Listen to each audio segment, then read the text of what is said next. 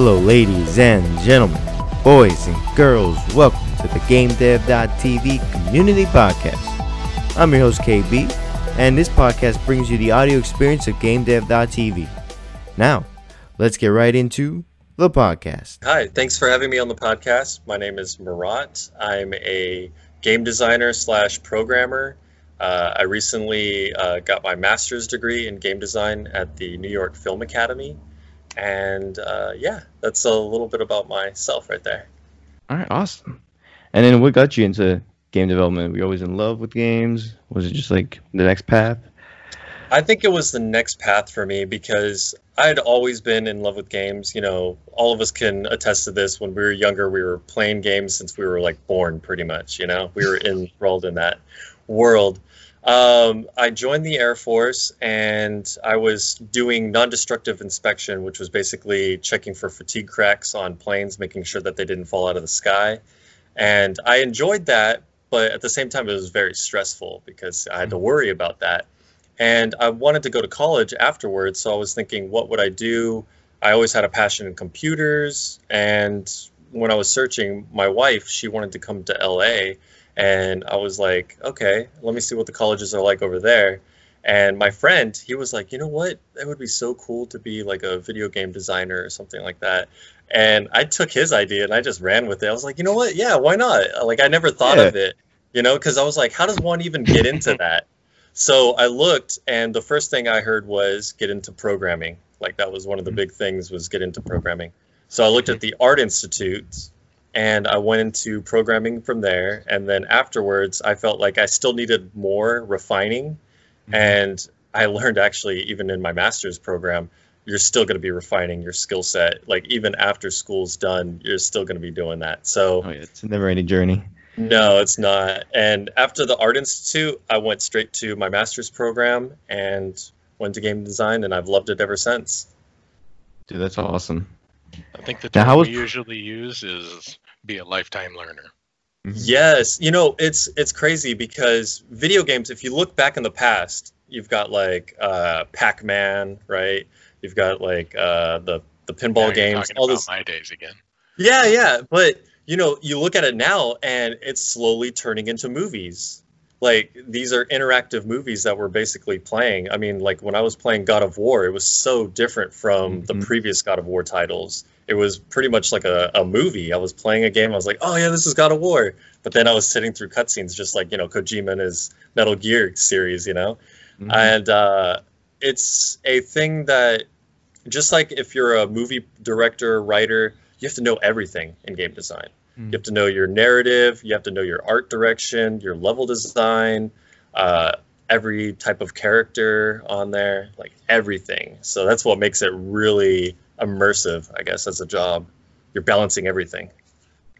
Yeah, that's why you got to be a lover of all things. Like that, when I was younger, I was like, I love everything, but I don't know what to do with that. Maybe be an engineer, and now I'm like, oh, game design. It's basically need to know everything to create it in your games. So I'm like, yeah, let's do that. And um, I love how all these games nowadays, like the creative directors, they're not just like directing just the game design, but like everything beyond the emotions. Like for instance, God of War, like that takes so much.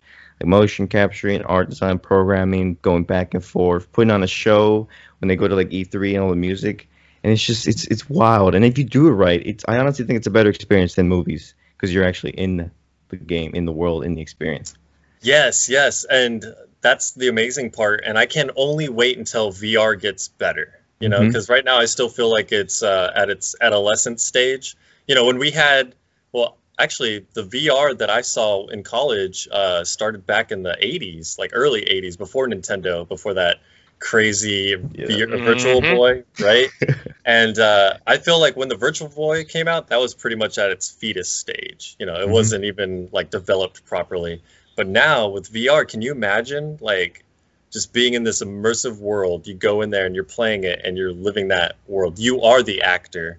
You know, mm-hmm. that's that's amazing. I heard the new yeah. Half Life VR game was really good. Oh, okay. I yeah, haven't seen like, it. Oh, it's it's apparently supposed to be like one of the best like VR stories. Oh and, like, man. Yeah, so I, I, have to check it out too. Yeah, I want to check it out. I mean, uh, VR getting big makes me sad that MMOs are in a all time low, really, because a VR MMO would be interesting. It would be. It would be very interesting. It'd be fantastical too. Imagine. Uh, I feel like you know that movie. Uh, what was it with Bruce Willis? Was it Singularity? Ooh, Do you remember that one? The one where like they basically people would be in VR headsets and they would uh, have this autonomous robot living their life. Surrogates. Surrogates? There we go. Ah. Perfect. Yeah. Yeah. I, I feel like that's what it would be like though if we had MMO virtual reality. No, it would be the I think that'd be cool. quarantine without the virus. Yeah, pretty much. See, they should have had it right now. Yeah.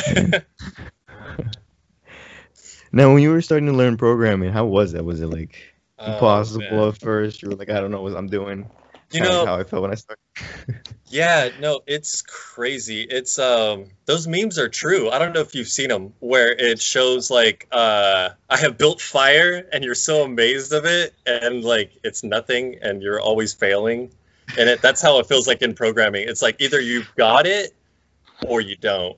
Oh yeah. And uh and it's not and it's not to be discouraging or anything like that Yeah. because there's going to be a lot of failing in programming it's just one of those processes that you just have to keep on doing and doing but uh when i first got into it i was like what the heck is an int and i was like what are all these functions and methods what what is a declaration? Is What's this a the member? independence? Yeah. I was like a private member variable?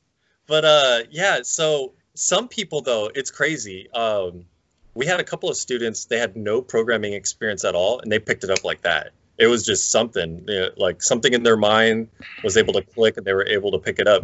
For me i was it was always like a struggling thing. I would do it and then i would uh, move on to the next thing and then come back and be like oh no i forgot what is this and then i would Yeah, have to do yeah. it again yeah yeah and like, uh, I, I kind of know it, but.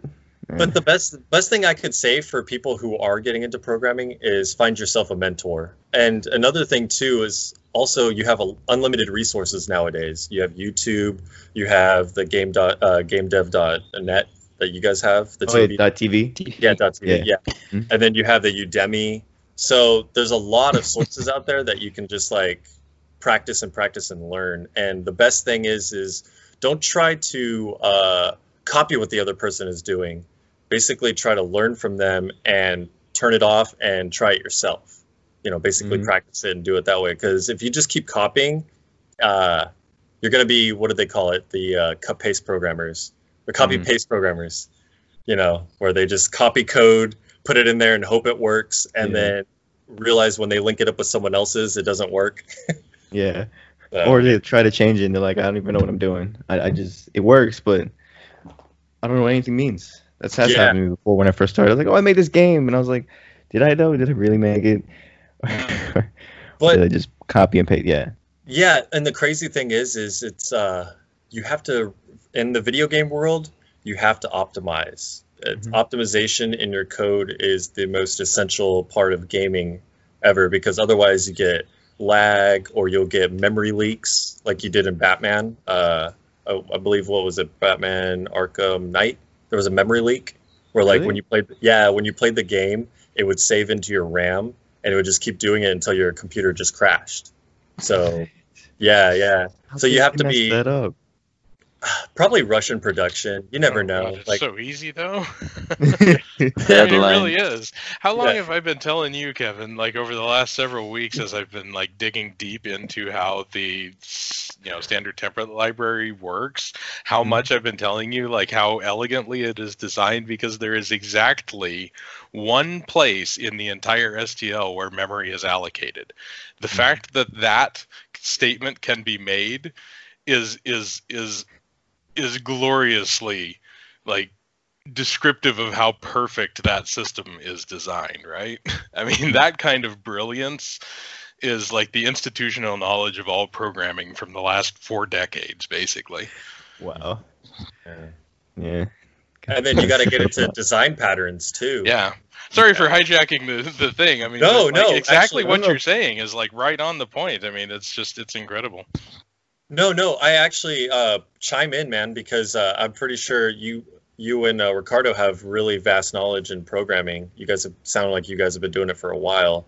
Um, what was it? I was gonna say. Um, yeah, design patterns are a very integral part in programming, and also understanding the graphical side of programming. It's just like game design, right? There's like so many different niche niches inside game design. Same with programming. You have like the server side stuff, the back end, you know, the front end stuff. Uh, when you're working on classes, which ones are going to be structs, which ones are going to be like private. You know, you don't want people touching your code or anything like that. Um, yeah, there's oh the big O notation, right? Optimization. You you you guys work with Unreal, correct? Yes. Yeah, have you guys? Everybody's pushing for the blueprints, and the blueprints are nice. They're nice, but you really want to stay in that low level C because when you start looping things in classes, they take more computation power. More, uh, you know, big O. The big O gets uh gets really big in that and expensive in the computation and stuff. So yeah, Oh, be careful with that. Yeah. Yeah, I gotta watch out for that.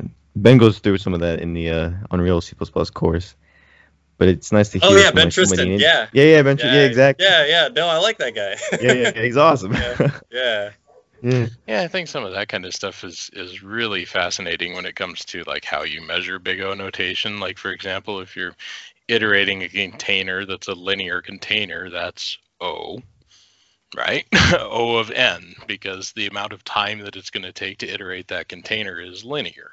If Yeah. you if the element you're searching for is element 50 of of 100, it's going to take 50 50 to it to find it, right? you know, if yeah, it's 75, it's going to take 75. If it's yeah, Yeah. you know, when you start getting into some of the details of why you choose one container over others and how you iterate them and the different performance characteristics like you know linear is great until you get to a certain point at which point then you know split sorting works better or parallelizing things helps you know there's so Yeah. many things that go into that it's it's awesome stuff No, yeah, it is. And that's the thing I want to tell everybody who wants to like get into programming. It's it's uh I guess I could put it in this kind of analogy. It's like climbing up a mountain, right? And when you climb up the mountain, it could be difficult, but you'll you'll eventually get to the top. And when you look, you're like, "Yeah, I'm good." And then you look and there's a taller mountain. And you just have to keep climbing up. and, and that's and that's what it is. It's uh, programming is like that because you'll learn something and you'll think that you're really good at it, and then you'll come back to it like a month later, and you'll say, "Oh wow, I could have optimized this way better, and this code could have been way better." Yeah, even that too. I've heard that a lot. Sorry, I dropped something.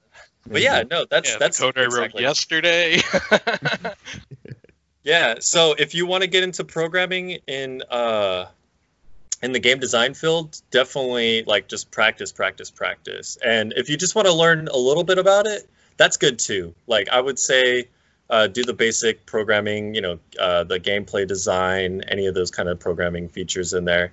And then, uh, you know, like I said, find a mentor and uh, get a little bit better at it. And then while also learning programming, what else did you learn? Did you learn game design? Yes, yes. Yeah, okay, so okay. uh, the Art Institute, it was game programming. So initially we used, uh, I wish the basic programming courses were a lot longer, but uh, it, you know, they were like pretty much just trying to push us through. And then we went to uh, game production, which was a full-fledged game production place where we learned agile development, which is called Scrum. And agile development, you have these like daily stand-ups, which should last no longer than like two minutes if you have like a small crew. And uh, basically, we learned prototyping. Uh, well, first, actually, we learned how to get along with each other and deciding what game we wanted to make. And then after we got into our teams, we learned about prototyping. We would pick either Unity or Unreal, whichever one was uh, comfortable with that. Uh, we mainly focused, well, originally we focused on Unity, and then we went with Unreal for our third person shooter game, which was pretty fun. Uh, that one there was a couple of nightmares that happened in that but it was still a really solid game. I liked it. Um, but when i got into my Huh? fun bit of trivia the word scrum. That is uh, in rugby the clustering of guys uh, at the beginning of the session right? Where everybody like is huddled up with their arms and shoulders crossed Oh. you know, and yeah that is a scrum. I didn't that is- know that. that term was chosen because that's what a scrum meeting should be like. You should be there to like just say what's blocking you and what's next and then you're off and, and playing your game. That makes sense because I was just joking around and saying, "Oh, it must be scrumptious," so that's why I named this. no, but that that totally makes sense. But yeah, I no, learned uh, learned that from Friends because uh, there's this episode that Ross plays rugby. oh yeah, and he gets all jacked up. I remember that. Yeah. That was hilarious. Did he didn't Rachel beat him up or something like that in that episode? No, that's the one they play f- football. Oh, okay. I thought she like hurt him because he was already jacked up. Um, but yeah, you gotta you gotta learn Scrum, especially even when you get into the uh, environment, studio environments. They they do that all the time. Agile development, uh, Jira, Confluence, uh, Trello. There's there's so many tools out there that you use to uh, keep track of things. So people should be familiarized with that. Uh, I use uh, Jira and Confluence and Trello. If you guys are familiar with those ones. I Um, haven't heard of Confluence. Confluence, it's basically like planners. Jira is the same thing. Confluence, you can set up your uh, game design document, and that's the Okay. pinnacle part because that's basically going to be the guideline, the uh, the Bible for your game. Um, you've probably seen several of those. They're about maybe 30 to 60 pages, and then they get broken down even more. Like if you go into the technical documents for the programmer or for the artist or stuff like that. Yeah, the content lists and all of that kind of stuff, right? Yeah, yeah, because you got to break down everything into milestones. So when you're doing Scrum, you break it down to the smallest uh, feature, and so that way, like, say, like if you're working on uh, character controls, right?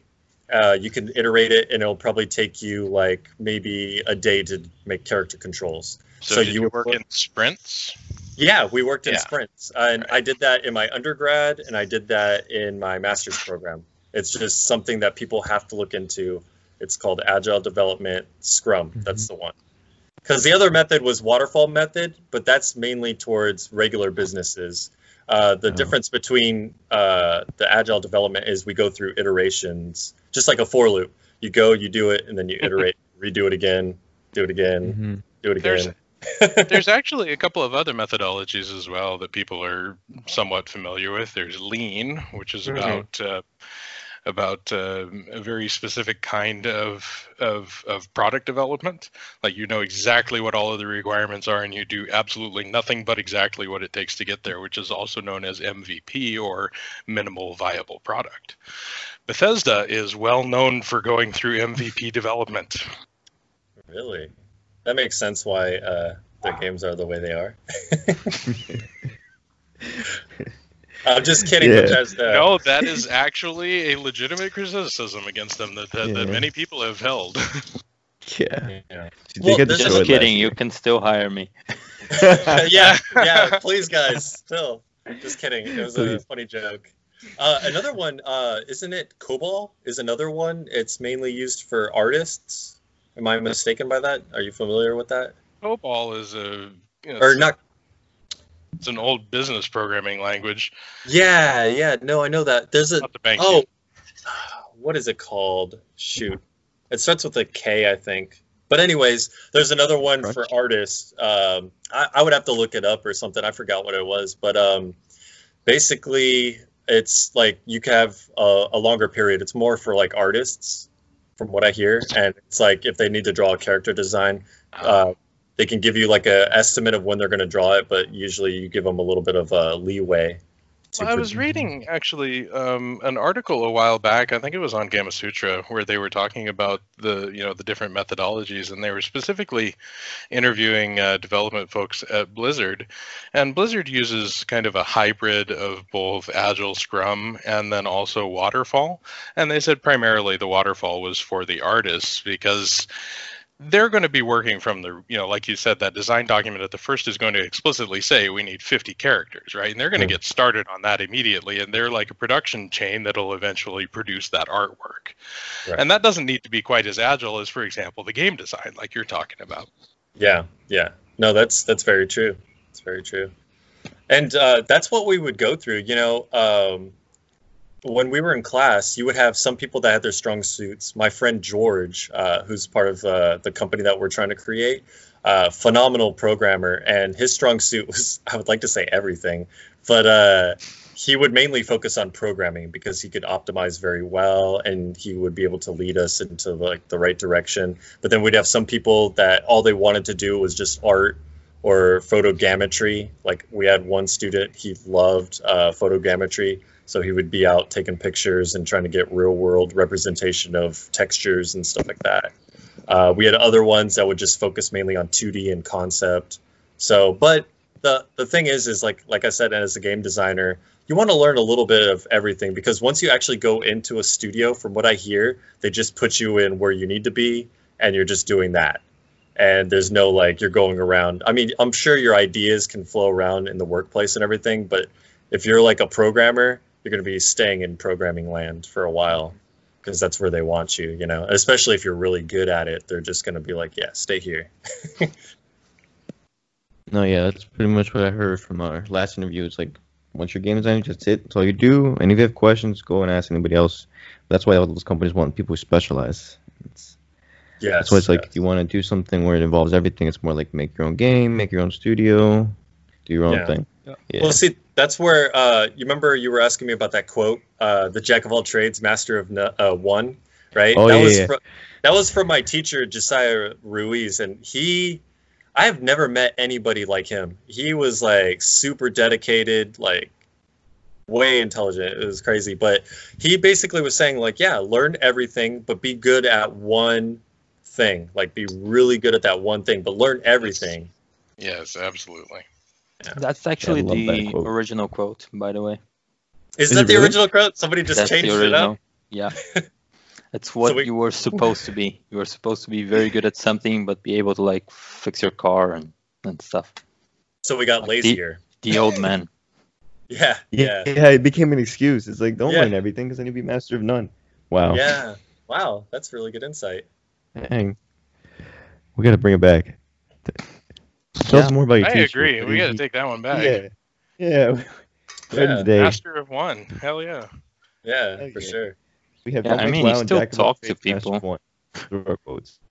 Like you're in the office, you're gonna talk to people. They're even if it's just for a coffee, like they're gonna listen. If, if you give them a good idea, they might do it. Yeah. No, yeah, that's the thing. You know, um, with a lot of programmers, they're they're very shy. A lot of the programmers that I Oh, was working with, they're very shy. And the thing is, is that kind of hinders them because they're good-hearted people. They love video games just as much as you do. They're just uh, not as expressive. They're like more focused, you know. And maybe that's why they love programming so much is because they don't get bothered. They're just like, let me just program. But um, it is good to just go around, talk to people, see what they do. Even in HR, go bug the HR rep, you know, because they're the one that's going to give you the time off anyways, right? So just go bug them, you know, learn stuff, um, get them interested. Because I'm pretty sure when people join the business, even if they're not a game designer, a programmer, an artist, you know, they love games too. They're joining it because of the business. I had a teacher, he was a marketing teacher for Bad Company and Medal of Honor, and he loved video games, you know, he he was amazed by it. So he worked for EA for a little bit, and that was his bread and butter was playing video games and learning Yeah. it. and Uh, when that. I when I interviewed that CD Projekt Red, uh, the HR person who talked to me, she was way into video games. So yeah, That's what it should be. Yeah. yeah, that's what it should be. You're- Exactly. you're not gonna last in the industry if you don't like it. no, that's true. I mean, that's all people. I mean, you already talk about video games all the time outside of work. Now think of people actually working and making games. Yeah, why not make it a career? And you know what? There's a stark difference between someone who plays video games versus someone who creates it, and I've noticed it. It's uh, you know, because like someone who plays video games, they're like, why can't this be in there? Why can't this be in there? Oh, this sucks. Blah blah blah. You know, they can't really Mhm. like explain why it sucks. They just say it sucks, and it's not their fault. You know, it's just how it is with anything. We watch a movie. If it sucks, we're like, eh, it sucks. Why does it suck? I didn't like it. you know. But when it comes to like a designer, when you're playing the game, you're like, oh, I could have done this better. Oh, I really like this feature. Oh, I wonder how they did this. You know, it's really nice. And you're even playing games that are not all that great, you know, and you're wondering why they're not all that great and what could be better in it. You know, like you want to, you know, like you look at the old games from uh, Aaron's days, right? There, the, the the collisions were horrible. And you're like, oh, that would have been a simple fix for the sprite, but no, they made the collision so high that it's getting hit by everything. Mm. Hint, hint, Silver Surfer. Uh, never played that one, but I heard about it. Yeah, I you just can- watched it from you- the angry video. But you can still find some. I mean, if you understand more, you can find some redeeming qualities in pretty bad games. Yeah, exactly. like Except ET. ET. No, no, you know what, dude? I feel I feel really bad. Uh, there was a video we watched where they were uncovering the lost uh, cartridges in, I believe it was Nevada, Yeah. and uh, that poor programmer, man. I think what did he have? Like uh, six weeks? yeah, it was Or insane. yeah, I I honestly, you know, yeah, to make the game, uh, they gave him like six weeks or something like that. It was crazy, but uh, when I think of that, and I think of going to school and making a project within 15 weeks or sometimes eight weeks. In our undergrad, it was, I believe it was eight, we- no, 11 weeks. And I think about like how our game came out and it wasn't fully completed. I mean, ET wasn't fully completed either, but I just think about that and I'm like, he actually did a pretty good job, guys. Cut him some slack. That's yeah, not no, bad. no big deal. Yeah. Come on, guys, it's hard. I hard. fight with a lot of people about all these games. I'm like, come on, you guys don't understand what it's like. Sure, they Yeah. could have made better business decisions, but they didn't. So Yeah. And some people think some people think ET is the reason why the gaming industry kind of crashed during that time, but it wasn't that. It was basically there were so many games that were coming out and it was just flooding the market that it was oversaturated that that was the you know one of the underlying causes of that crash. And then nintendo that's why you got It's nintendo's seal of approval. Yeah it's a symptom. And that's why nintendo came up with that seal of approval and were very like uh, particular about how many games you could release in a year. So. Yeah, but some games still came out without it. yeah no that's true. Yeah the the hack cartridges like the the bible game right? Yeah. Yeah, you know those guys. Uh, those guys. You look at them. The reason why they're programmers is because they had those computers back then, and England was notorious for that. So they were like, you know, because you go online and you look at a lot of like programming tutorials. Who are they? English people. They're like, today we're going to learn about programming. Perfect. Uh, They're cool. of though. the other the yeah, they're cool. But um, let's go more back into the, your teacher and like what else did he teach in that class and like what's important to learn while learning game design. Okay, so uh, Josiah, he was more in programming, so we would learn about, um, you know, colliders. We learned about buoyancy for like, you know, if you're like making a an ocean type game. We would learn about shaders, um, OpenGL, DirectX, uh, stuff like that. So he was more on the programming side, and then we would have, uh, I believe, every Wednesday. uh, If it was every Wednesday or Thursday, we would have uh, basically our production class where we would come in and we'd have students from the art side come in to our class and we would start working on our games that way. And basically the game would carry on. If if the game was good enough and the teachers approved it, it would carry on to the next thing. And you know, they would always encourage us like, hey, uh, try to show this, showcase this at IndieCade, or you know, like show this to other people. You know, show them your work and everything like that. So that was that was very encouraging. Not only were they like saying like, oh, just build your game for a grade. It was like, no, like while you're doing this, build up for a portfolio because you're going to be showing this stuff. So make sure a lot of people get to see what you're doing and you know you explain what you're doing. So that was really cool about that. Um, we would have some level design classes, but they weren't as robust as my master's class, and that's where it really differed for me because when I ended up going into my master's program, I thought I had known like quite a bit, like what I needed to know about game design, but they just like really fine tuned it. And it was simply because a lot of the people that were teaching there were in the industry for like 20 plus years. Like they had been accolades. Like uh, one of the professors that I wanted to show you, he uh, worked on Fear Effect. Um, Okay. Have you heard of that game, Fear Effect? No. It, it was a game that Is came out on older game? PlayStation One. Yeah, it came out from Eidos. It's a PlayStation One game, and that was actually a revolutionary time because their protagonist was a uh, a female character, which there weren't as many, you know, other than Lara Croft for Tomb Raider and uh, Jill Valentine. But you know, they had they had more people in that. And then um, what else did he do? He oh, he also worked on Pokemon Go. He worked Oh, on really? Pokemon Oh, yeah that's for cool. Niantic, and Mhm. he's he also worked on Jurassic World, uh, the most recent game that just came out what a couple of years ago. Mhm. I think it's the one there in place. Yeah. So John Zuur Platten, if if he's listening, thank you. He was a really good guy. And then we got some other ones too. Uh, Andy Ashcroft, he's a 20 some plus vet, and he's made uh, several games. Uh, he worked on God of War 2, Warhawk. Uh, another one is uh, Scott Rogers, and he's he's into board games, but he's also worked on God of War. Uh, he's worked on Pac-Man World, Maximo. Have you heard of that game, Maximo? That was a pretty popular Yeah. game in the 90s. Yeah. And uh, he's actually got his uh, board game Pantone, which is pretty cool. But see, when I got in there, I the only board game I've ever played, I don't know about you guys, but the only board game I really played was like Monopoly, right? Yeah, Monopoly.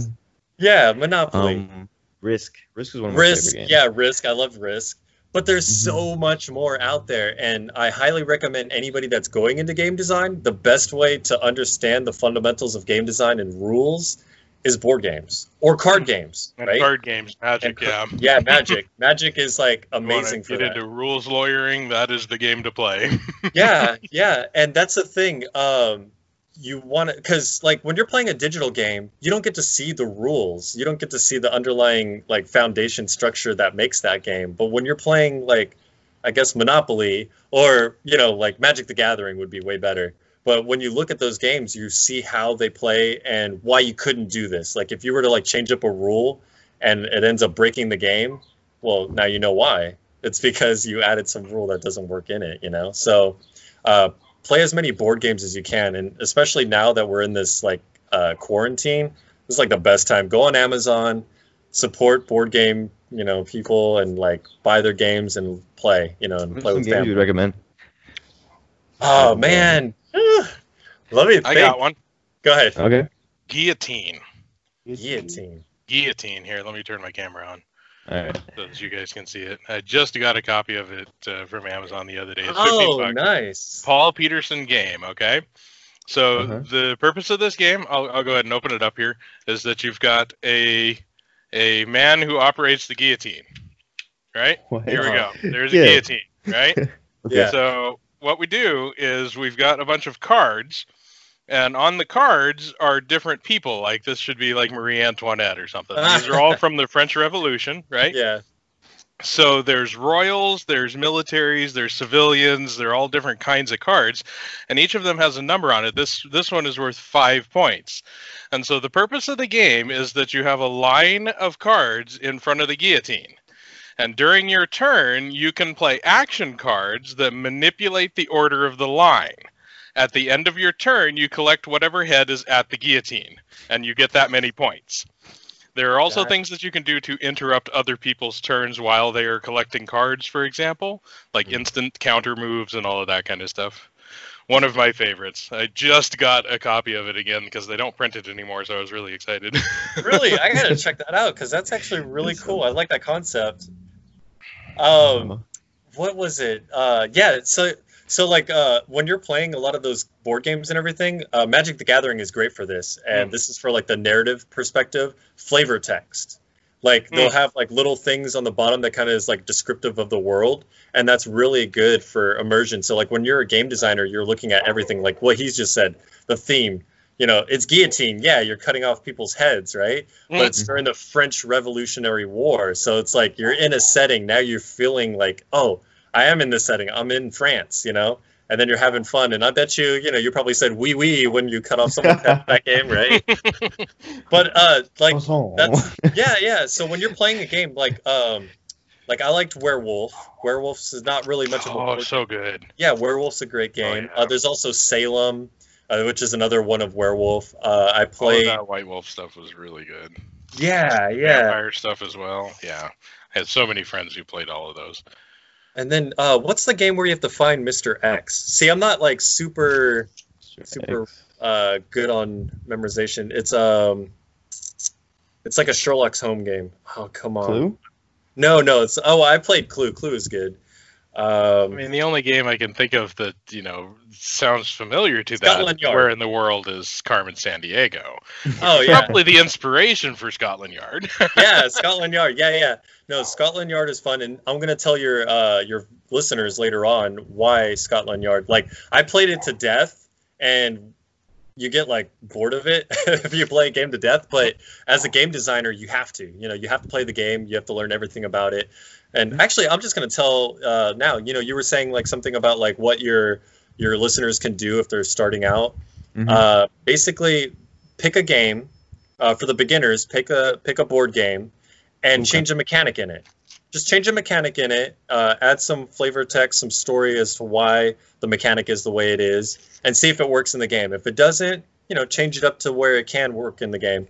Uh, but make sure that it doesn't exceed the game. You know, like make the game way longer than it should be, because typically a board game shouldn't be, unless you're playing like Risk or anything like that like a regular board game should be about 45 minutes to an hour you know like you don't want to go way past that or you don't want to go like candyland where it's super Yeah. short like that you know uh, that's a that's well, Monopoly a, goes for like ten hours. Don't. Yeah, breaking the rules. yeah yeah if you break the rules it's the game's going to go a lot longer and you know to each their own if your, if your friends are enjoying it and they're having a blast that's fun you know just do that Most of Uh, Monopoly Monopoly Monopoly has has a- a board. Yeah, Monopoly has a tendency that gets to a point that only one or two people are having fun. yeah and then everybody's like okay come on guys come on I have yeah. like five dollars. Yeah, sure, go on. yeah Yeah, Yeah, it's like you have 5,000, okay, $5. go Like, on. Come on. Yeah yeah and then another Yeah, Another thing I would say for your listeners, if they want to do more advanced stuff, is find something in your house.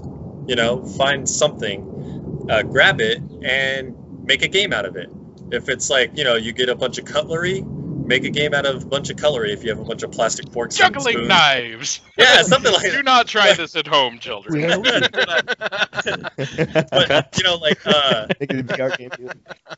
but I mean, uh, basically, what you're trying to do is invoke that creativity. You know, like just get that the juices flowing, create something. Uh, I got when I was in class, they gave me paper clips. And I was like, what am I gonna do with paper clips? How am I gonna make it? They're like, figure it out.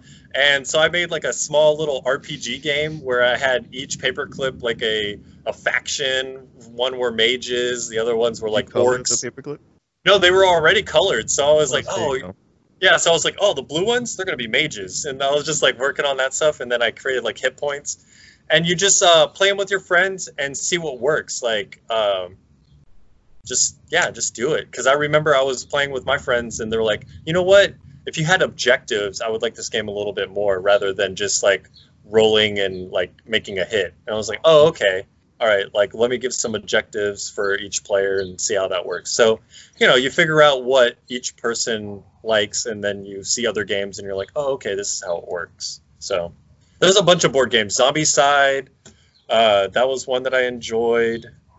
Um, oh man, uh, if you're looking into learning about puzzles, escape rooms are I love amazing. Escape rooms. Yeah, In Jackson, are- they opened up one before I left. The best escape room I've ever done.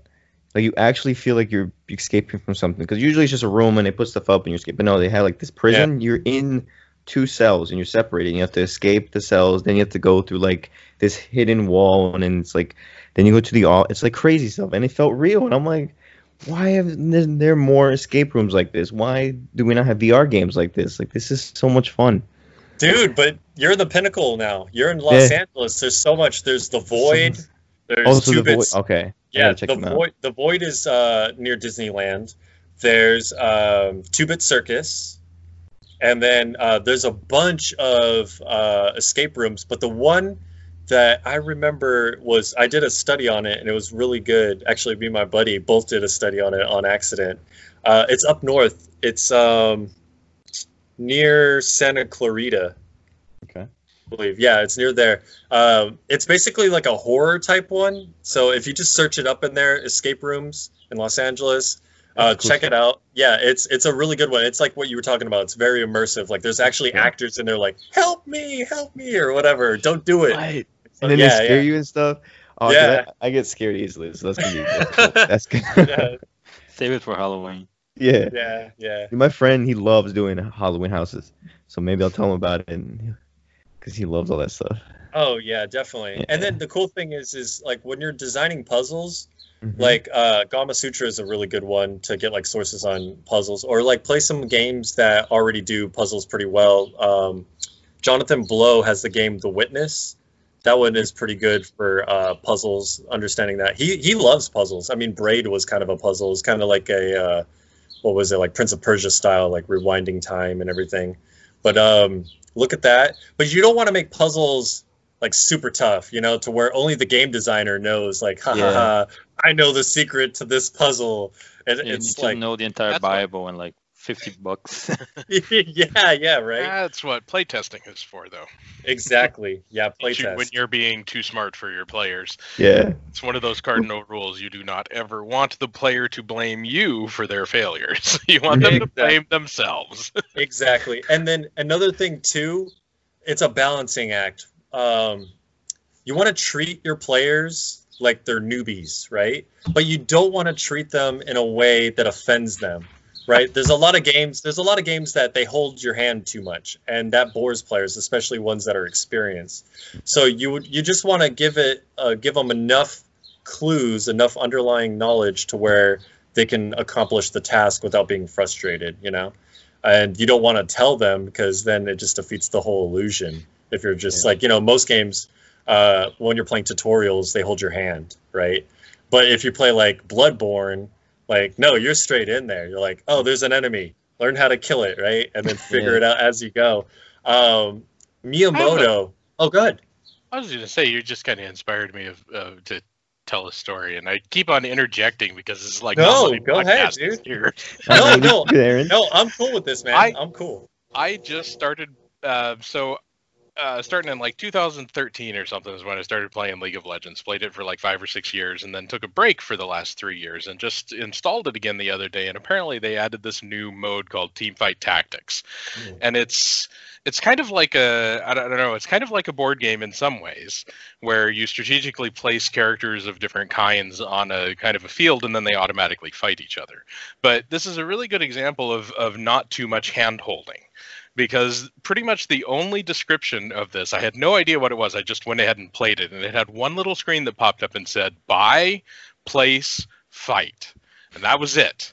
That was basically the entire introduction to the game, and I went and played it, and it didn't really have any kind of a tutorial, but it was totally obvious what you were doing. You would drag your guys onto the board, and you could drag them. You know, it was really fascinating because like you anybody could pick this game up and figure out how to play it really easily and and there just was there was very little hand holding there they just basically said buy place fight i mean that's it and and there's Yeah. so much depth to the game beyond that i think that's the really interesting part about it is yeah it's really important that you don't insult your players exactly, exactly. And uh, Miyamoto, he was phenomenal with that. I mean, with the original Mario, it like taught Right. you you can only go one direction. Oh, there's an enemy, jump on them or touch them, you die. You know, like it, like everything is like without explaining it, it's like obvious. You know, and that's what you want to do. Like even with Zelda, right? Like when you first started out, you went down, he gave you a sword. The next one was there was an enemy. The the level design was created in a way where there's like limited space and everything like that.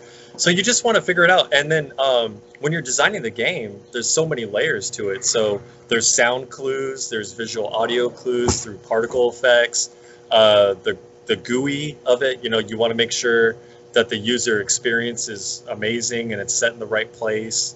Um, the players are not dumb; they'll figure it out. You know, Mm. uh, it's just like separating from non-experienced players to experienced players, and you just don't want to alienate the ones that are experienced because then they're playing the game. They're like, ugh, trudging through this tutorial. Oh my god, when Oh, is this over? me. Over? Press Yeah. W to go forward. I can't do tutorials anymore. Yeah, and then the thing is, is like you know, in this day and age, we're so fast paced. You wonder why people jump into Call of Duty because you just go in there and it's like, okay, go, gun, shoot, kill, re- rinse, repeat. You know, you're like you're getting the action, you got the adrenaline, everything's fun. You know, you're having fun. But when you have a game that's just slow burn, it's just like, uh, unless you love that. but Yeah. like there's Yeah, there's no. sometimes you're just like, oh my god, when do I get to the the beast? And sometimes you may never. you may never get to that point. It, You might not. it could be just Yeah, a game and- that's kind of uh. and there's also something else like uh, faster games that you can play in, in quick sessions. Um, gamers have kids as well, you know. Exactly. Yeah, yeah. And kids' attention span, man. You talk about kids. I have uh, nieces and nephews. You put them in front of things, they'll they'll play it, but if the like they don't get it or whatever, they're like, "Eh, I'm bored. This game sucks," and they'll just leave. So yeah, you have to pay attention to that because it Yeah. doesn't just affect them. Yeah, I, I met this this uh, Czech guy uh, like two years ago, and I went to an ESL one here, and um, he said he stopped playing Dota because, uh, well, every game is 40 minutes. Yeah, He's it's playing great. Fortnite. yeah. And Yeah, you know, Fortnite's great. that's that's another you can go thing. in and out of the game like that. Yeah, Yeah. that was the thing. Like, I mean, I don't mind playing a 45 minute long game, but if I have to Yeah. sit around in a queue for an hour and a half just to get into it, that's that's too much. Yeah, Exactly. the, the problem is he has kids, so he needs fast. Yeah, 10, 15 Quick minutes matches, tops, yeah. right? Yeah, and that's why you see a lot of the games like Auto Chess. Auto Chess is doing well. A lot of the mobile market, I believe last time when I was in class, we looked at it, and the mobile market took up 51% of the revenue of games, the profits and everything. And so you wonder why you have a lot of these loot crates going into regular games and all these like card packs going into FIFA and stuff like that Mhm. it's derivative from the mobile game. You know, like when they're creating the mobile games, they're trying to see how much money they can make. Yeah. You know, maximize their profits and stuff like that. But at the same time, you a lot. yeah, it does. Yeah, because Yeah. people want the new skins, the new Yeah. hair color, the new character, the new card. But the thing think- that, yeah, go ahead. I think one of the best mobile games that I've played in a very long time was The Walking Dead. Surprisingly enough, they have um, they have a mobile game that is actually really quite Oh, is it incredible. good? Yeah, I saw ads. character building, different kinds of, of missions, um, item building, item crafting, upgrades. It's all Yeah. you know. You can spin different characters, and then there's a whole quest line and a bunch of bunch of things to keep you busy. And you can play the entire thing without spending a dime and still have a great deal of fun. Uh, insert Yeah. Raid Shadow Legends joke here. yeah, Raid Shadow Legends. But see, the thing is, is uh, you just want to make sure that you don't break the game or alienate people. You know, where it's like uh, with Star Wars, where you know they bought their characters and bought Mhm. their enhancements, and it kind of like broke the game for other people. That's where you it's can kinda, only buy Vader, yeah, and then yeah, he's like uber powerful. yeah, Hey, but they fixed it. It's great now. no, no, for sure, for sure. yeah. There's the mobile Star Wars game, which is weirdly good. I heard that one's really good. People the play it one where it's time. like Galaxy uh, of Heroes. yeah, Hmm. turn-based, right? Where you like Yeah. uh, you press the button, and shoot. Yeah, yeah, yeah. I played that. Yeah, I, I, I, I quit because I was wasting a lot of time in it. Oh, so here's the thing. So while I was going to school, I like burned through it. I burned through my bachelor's and my master's within four years and three months. So I had you were you were talking about study habits and everything. It was pretty Yeah. much just grinding, just learning, learning, learning. And I barely had time for actually playing video games, believe it or not. I mean, I remember during our break time with our friends, we would just pop on Minecraft just because it was like Yeah. you know, we didn't think about it. We're like, we don't have to learn. We're just like digging, whatever, just play and you know, BS or whatever. Um, but one game that I did enjoy was uh, The Witcher Three. That was Oh, amazing. if you guys haven't played that game, that game is amazing. Oh my god. Really, I great. haven't. I have It's been funny 'cause told it by took this forever to get crowd into that I'm it. supposed to start with Witcher One before I get to Witcher Three. No, no, no. No, go to the- no. New one. Yeah, and- unless you I- want I all have the all of bugs. if you want all the No. bugs in Witcher One, then yeah, be my guest. But it's uh, fun. I liked it. Yeah, but no, uh, Witcher Three, you can play it. Just go ahead and read the book. Uh, they have like a little like catch up thing that you can do, and Oh, okay. yeah, and then you can So play. they have like a, our story so far. Yeah. Yeah, yeah. Unless play you, this game? Read a book. Yeah, unless you want to be a purist. If you want to be Are a you purist, then Are we by all talking means about D play and it. D or something? Any relation in the in the in the in the video games to what happened in the in the miniseries? Like the TV Uh, show yes. on Netflix? Oh well. So Oh. what happens in the show is before Witcher Three. It's So if before you Witcher- watch the show, you'll you'll basically know what's the yeah, characters. they mentioned the Yeah, the wall yeah. hunt. So Yeah, now in the hold on a second though, because the TV show took place in two different periods. So It took place a lot of. silly. Well, right, but the two main timelines of of The Witcher and the and the and the little girl, right? Spoiler So- alert. Yeah. Spoiler alerts, right? so which timeline is before or after? Is this all before The Witcher Three? all It's all before. before. Oh, okay, 'Cause- all 'cause right. The cool. girl's older than Witcher 3. Oh, okay, okay, okay, cool. The first when she becomes cutscene in The Witcher One is with the um, what's the name of the monster? Uh, the one that is the girl. Oh, oh. Wait, wait, that the one. first scene with I the. It's a cutscene. You can just l- look for it. Like, you open the game, you have to watch it. Yeah, yeah. Oh. Wait, you mean Witcher 3? No, no, Witcher One. no. The, the, Which one? I didn't play Witcher 1. I don't know. Oh, I don't, I don't remember. you watched the of that. I series, just- right? Yeah, yeah. Yeah. You know That the was like guy who, who has a was like a kid with ago. his sister. Um, the guy with the kid with the sister. Shoot, you know what? We need someone to Google this. Yeah. We need a Witcher on, wait. expert. yeah. Yeah, we need. We need to invite Mike. somebody to the call who knows any of my friends friends. except me. I should call. I bet you. I bet you right "Yo, now the listeners actually, are screaming at us. Yeah, I should call them. I mean, I, I had to go there and say, "Oh, I actually never played your game." To the recruiter, it was pretty fun. Oh man. It, it, it, it was for GOG though. so- Yeah. Oh, but you know what? Since we have so much time on our hand now, besides programming, dude, you should just play the game. Just go play it. Just play one, two, three. Live the best life. Oh, yeah, but I have Iron the Blade. Dota ladder to climb. Yeah, Oh. I just bought. I just bought the Master Chief collection. Oh no. Never played Oh. any of those, and it also includes like ODST and Reach. So like, there's so much content there.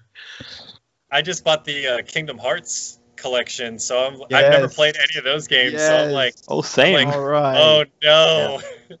You're gonna love it, bro. It's, That's a don't don't think too hard. Just play the game and enjoy it. yeah. You know, that's what I gotta say to your listeners too. Like as game designers, uh, play every game, play every genre, play the old click adventure games, the Leisure Suit Larry games, whatever. Uh, I mean, Oh, don't don't, yes. don't specifically play Fundamentals. don't specifically Pong. play that game, but you know, there's there's other games. Yeah, I'm you just should saying, make Pong just to learn how challenging it is to do something as simple as Pong. You know what's then funny? you will understand how hard it really is to do this. You know what's funny is if you uh, go on YouTube and go to my friend's YouTube series, uh, George Wolfers, he's actually creating Pong to help out people programming from the ground up. So like, hey, go yeah, on. absolutely. Yeah, and that's that's actually really good. Like, go and um, build Pong. Yeah, definitely build that. But like, what I wanted to say was like, play other games, play racing games, play football games.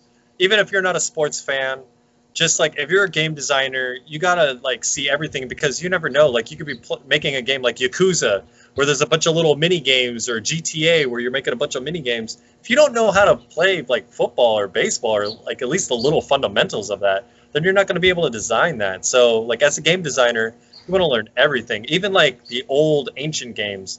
I didn't know that backgammon's actually 2,000 years old. Did you guys know that? Oh my God, that's awesome. Yeah, Yeah, that's uh, the first board games. yeah, because Jacob plays it. Why yeah. was he old? yeah, Played yeah, I was a kid with my And dad. the Men in one of my Black.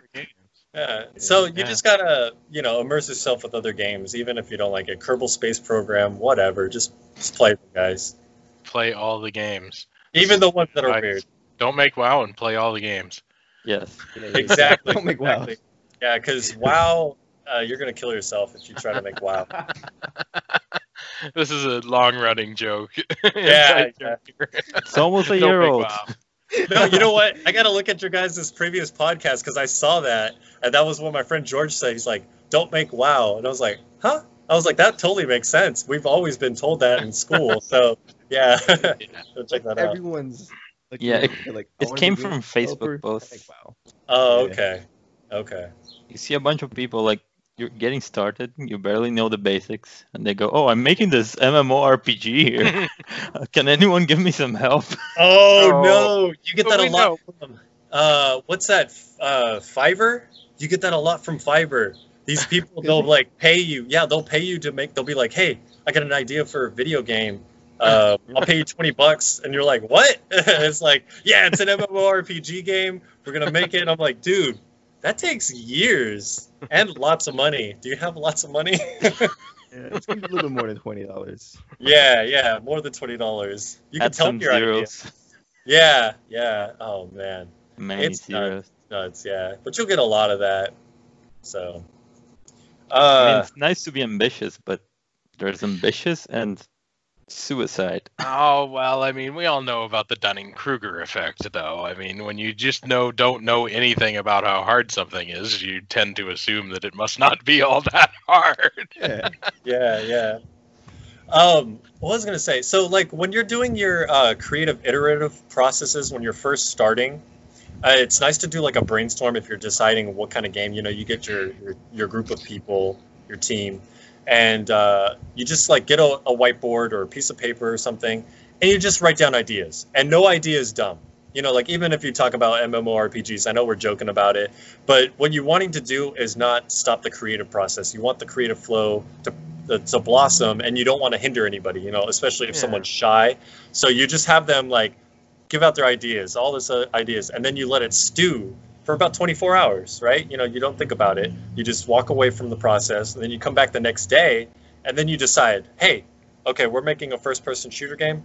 Let's pick uh, Ocean. Okay, so Ocean, pirates. Oh, okay, pirates. Then we can have like uh, giant squid monsters or something like that, or it could be a platformer or whatever. You know, like you just you just start deciding, and that's how you slowly come up with your ideas. And then you go into your next phase, which is paper prototype, right? So when you're doing the paper prototype, it's just like creating a board game. You have all the mechanic systems down. You start uh, adding your layers in your game. And the cool thing is, is if you're doing level design, and I know it's funny. I talked about Minecraft, but you can kind of build your level in Minecraft if you wanted to. But another process that's good is Lego. If you have Legos Yes. around, start building that around, and that's even better because you can fit it to your theme. Because I'm pretty sure you can go to Target or Walmart and they have specific themes that you can grab, and then you just do it, and you'll be like, oh yeah, I'm doing a medieval period. Yeah, let me get some medieval Lego pieces and do that, and that's that's amazing too. So, paper prototyping. Oh, yeah. That's really important. Prototyping, doing getting like a shoebox and like messing around with stuff. Pretend like it's uh elementary school. Be like I got a project. Let me make this Yeah. game. yeah, Yeah. exactly. And then uh, when, once you get that solid, you know, solidified, then you start going into the computer and start picking on what engine you're going to work on and all this other stuff. And then when you do that, then you have, uh, you know, your sprints that you go to to make your vertical slice. And that's the most important thing. It's like getting like uh, an overall picture of what your game's going to be by creating a vertical slice and a digital prototype. And then you just continue to the process until you get to your alpha and then your beta and then your gold, everything like that. Mhm. But there's a lot that goes in between it. You know, like uh, your play testing. You know, you want to have. It's nice to have your family play test, but you know what's going to happen when your family play Mhm. tests the game? Oh, you did a great job. You know, it's really good, and it's nice. It's nice, but you also want to just uh, grab people from off the streets and be like, "Hey, play my game. You know, try this out." And while they're playing the game, you don't want them to be quiet, and you don't want to do leading questions. Never do leading questions. Don't be like, "How does the game feel?" or whatever. Just say like, um, "Okay, thank you for you know playing my video game," and basically ask them like, while you're doing while you're playing the game, like speak out loud. Like basically, I want to know what you're thinking while you're playing the game, and uh, it helps you out because that way you know like what they're doing. Like maybe they're getting frustrated because their control scheme is kind of weird, right? Or they get stuck and they're like, how do I get to this area? And you know, you're just like checking to make sure that some of the things aren't as obvious as you might have thought. Because you'll get that tunnel vision, you know, as a game designer, you'll get these blinders and you'll think, oh, my game's perfect, you know, my game's great, you know, or uh, why doesn't this person get it, you know?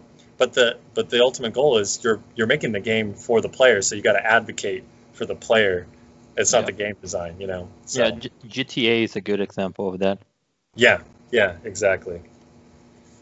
Going back to when you were in school, what challenges did you go through, and how did you overcome them?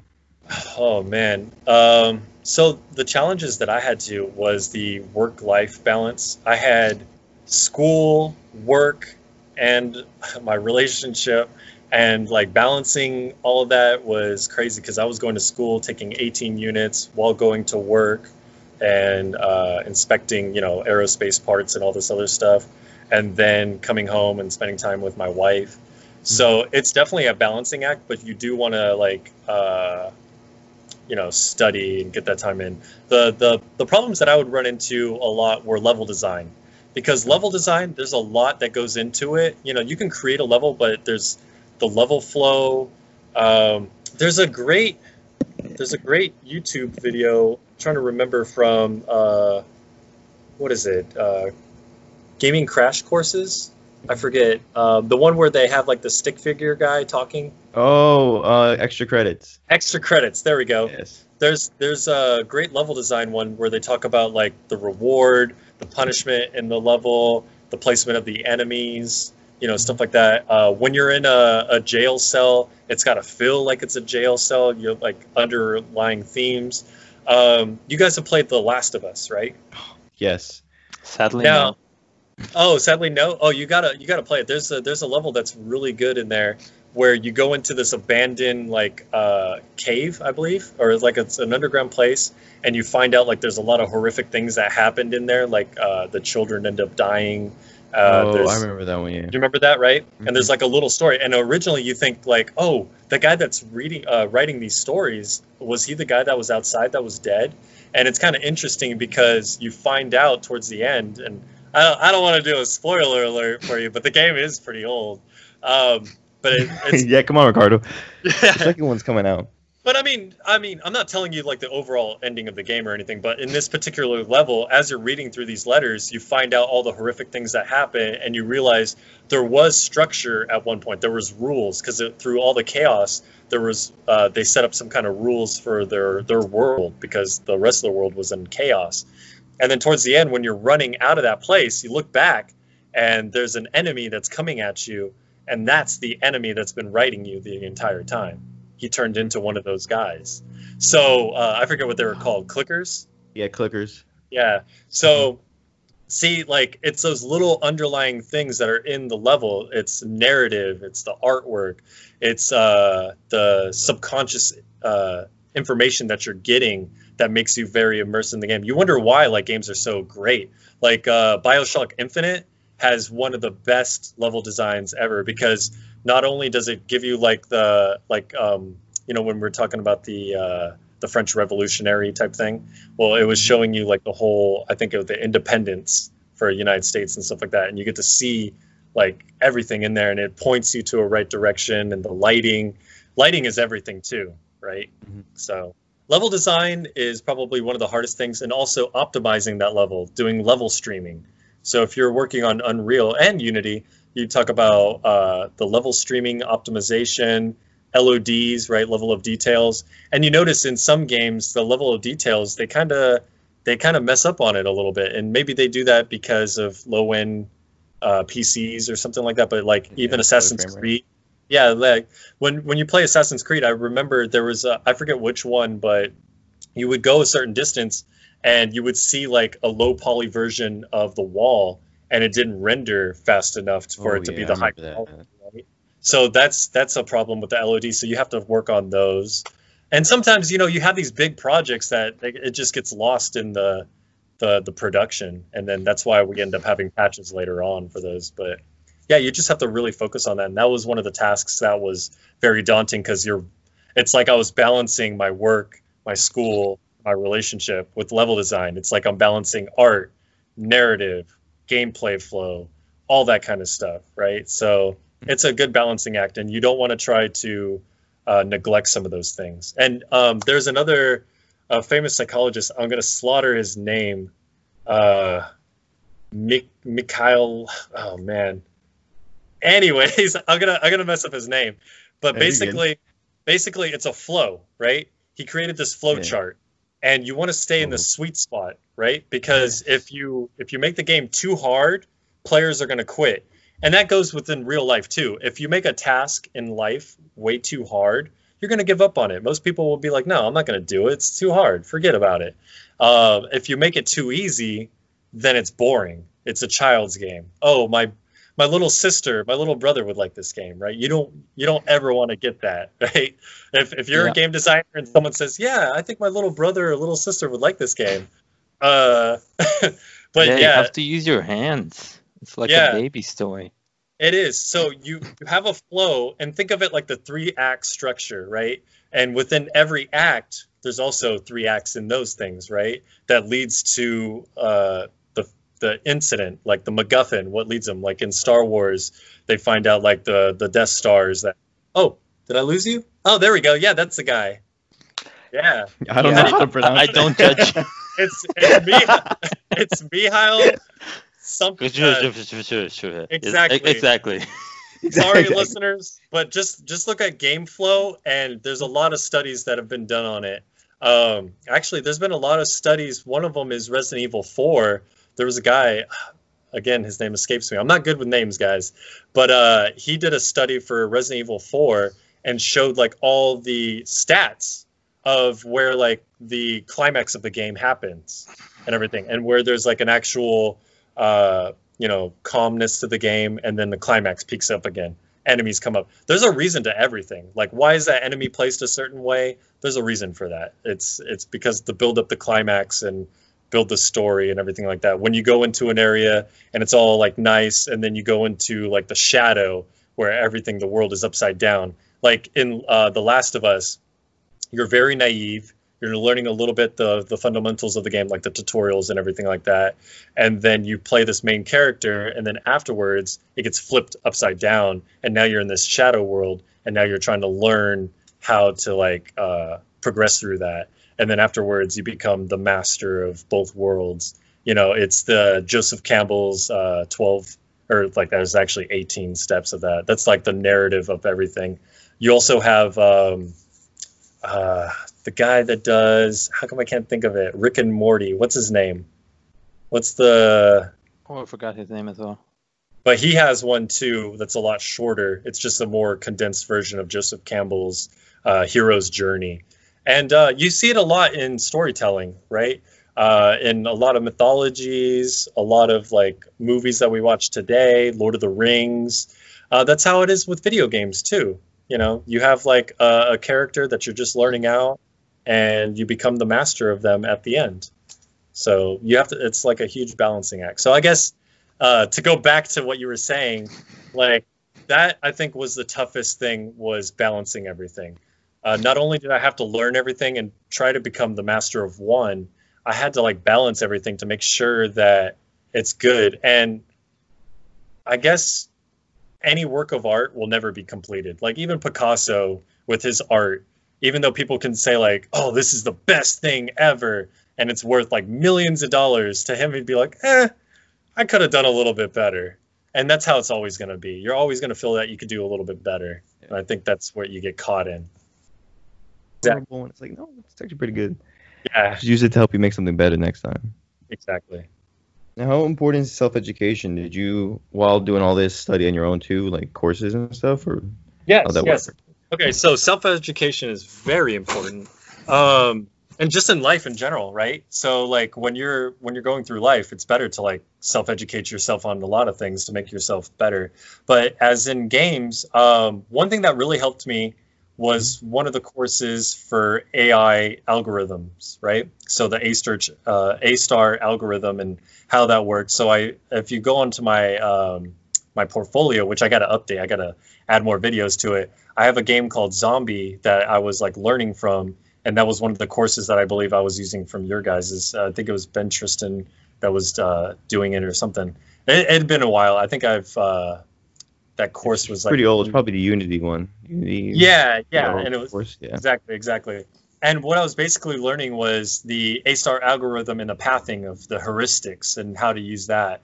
And so that really helped me out in my artificial intelligence class because I was learning about Dijkstra's method, and then I was learning about uh, the Euclidean distance method and the Manhattan distance and how you would want to use Manhattan distance if you're uh, not doing like um, large scale games. Uh, it's I think Aaron could chime in on this, right?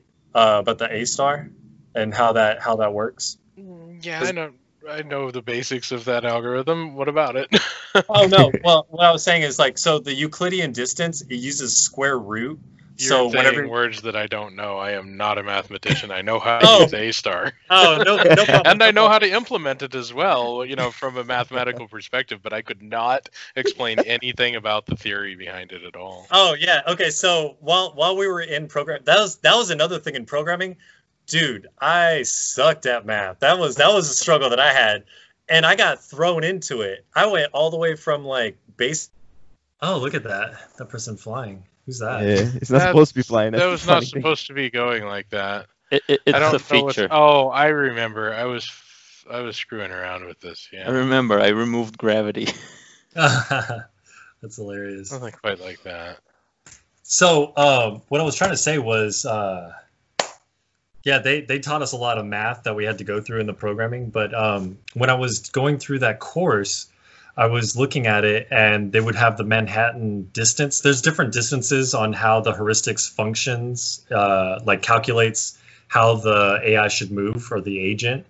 And so when you do Euclidean distance, it has a square root in it. And whenever you have a square root function in in a call, it uh, takes a lot more computation time. So when you're calling it like a lot, it really lags the computer. So you have to be careful with that. So I use the Manhattan distance for my zombie to come and look for me and everything like that, which was really cool because um, I got to learn the AI utility function, and there was like a, uh, a a thing that I learned where the zombie could walk around and slowly lose energy and start getting hungry. And then if there's a body where there's food, it would actually go down and eat the the body.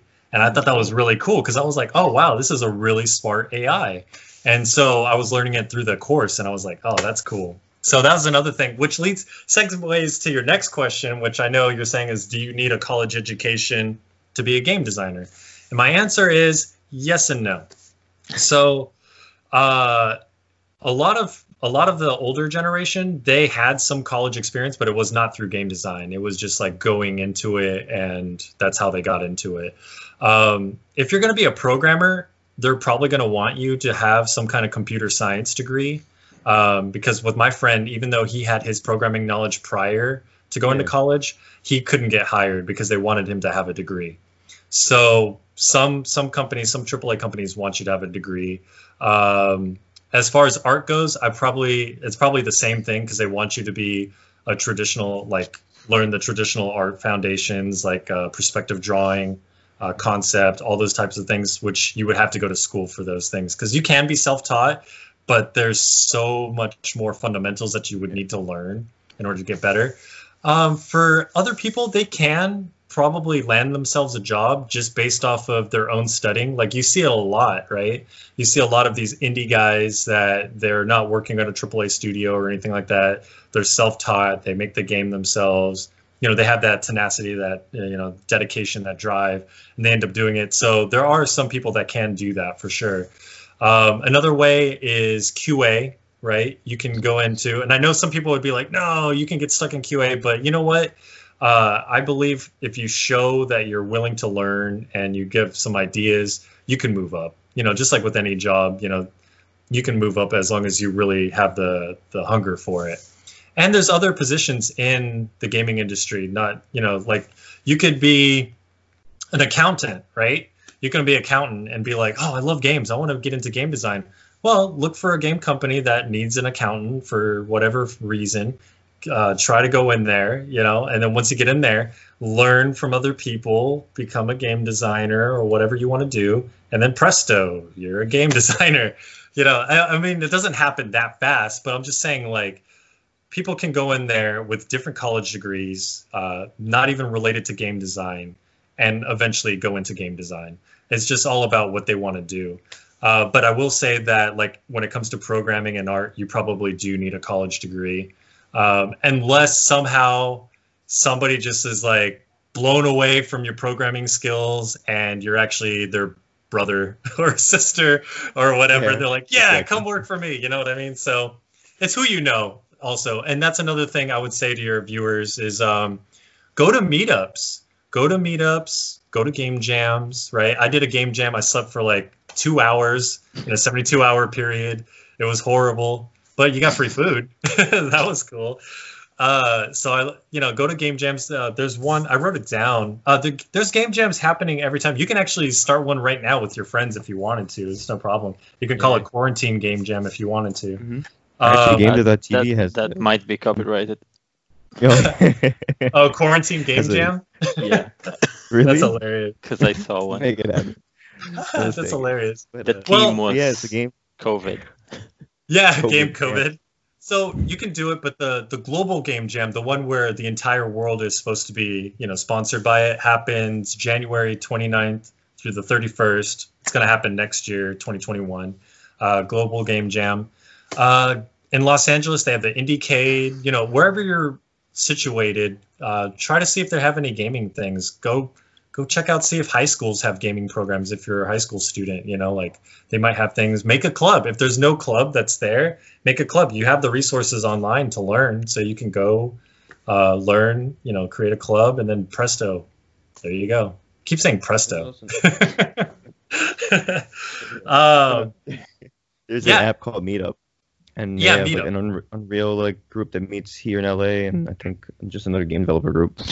yeah i think Really my cool. friend goes there i think you might you might run into my friends there uh, gavin and there's some other ones that that go in there so you might see them There's one Um, in Chicago that meets either up in the northwest burbs, about five miles from where I live, or in downtown Chicago every other weekend. oh okay that's pretty cool Mm-hmm. I was gonna people. Yeah, see another another thing. Get your nerd on, get your geek on, whatever. Go go find uh, a board game place. I'm pretty sure there's people that play Warhammer. Oh, that was the game that I played. I played Warhammer. Oh my god, it's so good. And uh, I played D and D for the first time. I was like, where have you been all my life? D and D Oh, was actually really. It's actually really good. If you want to learn about character creation and storytelling, Mhm. play D and D. Like D and D is really good because You learn- Go get yourself a copy of GURPS too. yeah. See, there you go. Mhm. And then um, GDC, everybody should know this, right? If you're going to go into the game thing, Yeah, game developer conference, that's like the pinnacle of game development, right? You want to go to there. Uh, if you can't make it, then there's the GDC Vault where you can watch stuff and get all that information. Gamasutra. Um, another thing, if you're like trying to enter in stuff, you can enter in Indiecade. Uh, that happens, I believe, in September, October. I forget when exactly, but Indiecade is in Los Angeles, and then IGF, the uh, Independent Game Festival. That's a good one. That happens uh, at the same time as GDC. So In March. yeah, I believe so. Yeah, yeah. Yeah, quick Yeah, it's a lot of addendum. Uh, there are similar things all over the world. Uh, yes. And I mean, it's information age. You can make friends online and join game Yeah, jams like right here. online. Mhm. Yeah. Yeah. What's what's I over never there in saw Poland? any of these guys in person. Yeah, yeah. Well, what's over there in Poland? Do you guys have any like uh, gaming like conferences or anything I like know that? or there something? are because uh, we interviewed this colleague of mine, and he has a game on Switch and I think Steam. Mhm. And uh, when he told us the story, part of it was meeting guys at conventions and stuff. Okay. Ooh, good thing you said that about the Switch. So another thing as a game designer you want to look at, even as a programmer, is the equipment you're working with, the the medium you're going to be working with, whether it's virtual reality, augmented reality, console, mobile. When you're making the game, it has to fit in that. Like if you take a mobile game and just throw it on a console game, chances are it's going to probably suck because there's like the controls don't work that way Yeah, no. um, you know, and vice versa. So uh, you just got to be aware of that. Like virtual reality, the reason why people get a lot of motion sickness is because of the frame rates. I believe it's this particular frame rate on each eye that has to be up there. And I, uh, I'm probably going to be wrong at this. My teacher's probably going to be like shaking his head, but maybe it's 120, 120 frames per second in each eye. I'm not too sure. But um, yeah, you just want to like make sure that the equipment that you're working with uh, you utilize it to the best. So you got to like dissect that equipment yourself and see like everything you can get off of it. And you know, one of the best people that does this, like Nintendo. Nintendo's amazing in like getting their equipment. Look at the Wii, for instance. I mean, billions of dollars they made that. They spend so much money on their their controllers, the research and development that goes on their controllers. It's it's really cool. Yeah, every other console they get it right. They do. They do. they do. But you know what though, man? I still like some of their. I like the Wii U. The Wii U wasn't Yeah, bad. I love just- my Wii U. It's I here. think- Uh, I think the naming convention was horrible. Like Yeah. whoever, it sounded like an add-on. Like I yeah, get it. exactly. I get that they were infatuated with the Wii. They're like, oh, we, we get to play, and it's like, we, you. I'm like, no, guys, come on, come up with another would name. at least Wii Chew. Yeah. yeah. Oh, like the Wii 64. being- Uh, Wait. I'm still, I'm still waiting on that Mini 64. I don't think it'll ever come. They're making a mini 64. No, I said I'm waiting. I'm hoping. Oh. I'm hoping they'll do that. I don't think they will.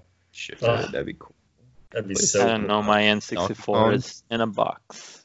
Oh, you're so lucky. I got rid of mine a long time ago by accident. Yep, I bought a second one actually. So I had one, but a guy was selling it super cheap with a bunch of games I wanted. Yeah. So I just bought it off him and sold the console. Uh-huh. That's so I mean, nice. it came with both Zeldas, GoldenEye. Oh. Ooh, And- GoldenEye. Ooh. There was something else. dude, have you tried playing GoldenEye since then?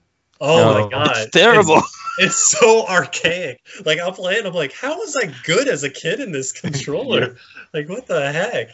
yeah, I Oh, did it like two years ago. It's terrible. Yeah, yeah, it is. It's like, oh man. People speed run that. Yeah, yeah, and I've been Yeah, wanting to do that too. Yeah, yeah. I've seen the speedrun of Tomb Raider, and it's just like you had to literally break the game at the right moments to speedrun. Yeah, watch a Ocarina of Time speed run. That's Hmm. insane. I'll probably do that tonight. There's the Speed legendary tonight, Cosmo 19 minute, I, I think, 19 minutes? at GDQ. Yeah. I gotta pick that out. Yeah. Yeah, that's it, another it went thing, down too. a lot. It, this one was like six years ago. Yeah, speedrun. That's that's another like when you're when you're designing games, you kind of want to look at like uh, Easter eggs, cool little things like that that you could put in. That is uh, company approved, of course, because sometimes the company, if you put in stuff like that, you could get in trouble. oh Um, man, yeah, yeah, Dario is notorious for that. yeah, That's Half-Life something I Deathmatch like. What do you maps, almost all of them, eh, the Half-Life Deathla- Deathmatch maps that were finally released with the game, almost all of them have some form of of secrets in them that he managed to slip through. yeah, Is the best way to put it. yeah, for sure. Oh, and then like uh, trophies too. You know, like achievements in games. People love achievements, so it's like, how can you put that in the game without making it cheesy? Because you know, there's some achievements. It's like tying your shoelace. There you go. You get an achievement. Taking your first steps. Yeah, Yeah. taking your first. First I bet you. I bet you. Move forward. Wow. Oh I bet God. you there's an achievement out there that says that taking Oh, your I'm sure first there are. steps. No, there actually I've seen it in a lot of games. To be honest. Yeah, Yeah. yeah. And there's those uh, pretty uncomfortable ones you have. Like, there's a game that you get one by looking up a skirt. Really? Oh, those Yeah. are one of those. Uh, It's like, yeah. uh, what game? The like the anime games. Uh, no, it's a regular game. The regular game. It, it, it's just to show your friends you're a, A you, you have problems. I knew that was gonna happen. I had a feeling. Is it to show your friends, or is this so people can avoid you? no, yeah, the problem is you get it, like it or not. it's there. Yeah, you get it, it's there, and everybody can see it now. Oh, could you imagine? Because I know uh, PlayStation used to do it, but if you had it set up a Facebook, it posts your achievements. Yes. Can you imagine that? Like, Bling! Oh, All of your friends see just got upskirt achievement. Your oh, family. no. that would be so bad. Next time you go on Facebook, like somebody disowned you already. Your No. grandma reacts to the post. Pretty yeah. fun times, fun Grandma times. reacts with a like. she probably would. She wouldn't even know what's going on. Like, what? Like, Oh my, um, my grandson oh, my posted. little grandson, he's so cute. Playing his little video games. He's got a, he's got an achievement called upskirt. What is that? um, what was I? Let's see. what But were yeah. we talking about? Anyway, yeah, so your website. How does um But yeah, did you make uh, going website? back to Easter eggs, Easter Yeah, eggs that- and that's one thing I like about Rockstar games. Like Oh they yeah. really go into that. The the creepy like well i mean you got the sasquatch one but you got the alien one. And then what was it the one that was really weird where like if you got to a pool at a certain time you would end up seeing like these bodies that were like just floating in the pool and then eventually you would die? I was like that is like who spends the time like somebody had to look through the code for that or something. Like how do they even do that? Oh yeah, uh, there's the Mount Chiliad one for GTA 5, yeah Which one you have to do- Like, and the the Sasquatch one for GTA 5 actually you have to do a bajillion things. yeah see that's how it is you end up like everything and i'm just like who figures these out yeah, it's insane been like, like how? Uh, as AVGN used to say, you need the power, Nintendo power, Nintendo Power. Get the gloves. in, in, in reference to the um, in Zelda 2. There's a level that you have to you get a random spell that does nothing, hmm and then apparently at one point I actually played the game. Uh, and uh, you have to get to a specific screen, and then you use the spell, and it spawns a dungeon. Oh, that's really cool. Yeah, there's no way to find that out. like seriously, Yeah, no, there isn't. you have to read the Nintendo Power. Yeah, Yeah. Nintendo Power back in the day. Uh, I was gonna say like some of the books. Uh, I'll show you. Like I showed you this one. This one is. Uh, I don't know if you guys can see it. Video. Is it- Yeah, video game writing. It's- It's- It's a little blurry. to Is it a little blurry? Uh, writing and design? Well, yeah, video the ultimate guide to video game writing, and this is cool because it shows you like you know what you need if you need a lawyer, publishing stuff like that, how approvals are, making the deal, doing pitches and stuff like that, uh, creating narrative because you have scripts, right? You know, like when you have voice actors and everything like that. It talks about how to like create a script and everything for writing it. Um, if you were to pitch it, like how to do an elevator pitch or a one page summary. And this one right here, this is from one of my teachers. It's blurry. I think it's blurry because of the uh, the uh, the, the Skype thing, connection. the Skype Oh. filter. Yeah, the, no, the Oh, Skype yeah. filter that I have. 'cause I didn't want to show you my background. Yeah. Um, but it's called Scott Rogers Level Up: The Guide to Great Video Game Design. You can pick it up on Amazon, I believe, for like 14 bucks or something. This is amazing too because he's been in the game, so he tells you about basically what I was talking about, but just more in depth. And he breaks down different game genres, uh, what works, the levels of weirdness, um, where you can have 80% original and 20% your own, like fresh. Because there's no, I mean, not original. Uh, 80, no, it's 70% familiar and 30% something fresh. Because there's nothing original anymore, right? It's like everybody's done it somewhere or another. We've been on this planet for 10,000 years. I'm pretty sure the story's been around, you know? So um, you have stuff like that. And then you also have this is the one that we used uh, called Game Design Workshop, a play centric design approach to creating innovative games. And this is the curriculum that we used for our school. And USC also uses this, but they use a uh, more updated version. I believe they're on um, the fifth edition by now. So, yeah.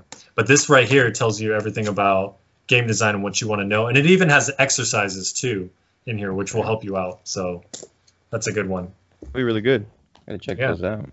Yeah. And then uh, for the curriculum, is that something you created with a bunch of different teachers, or is that just already there at the school?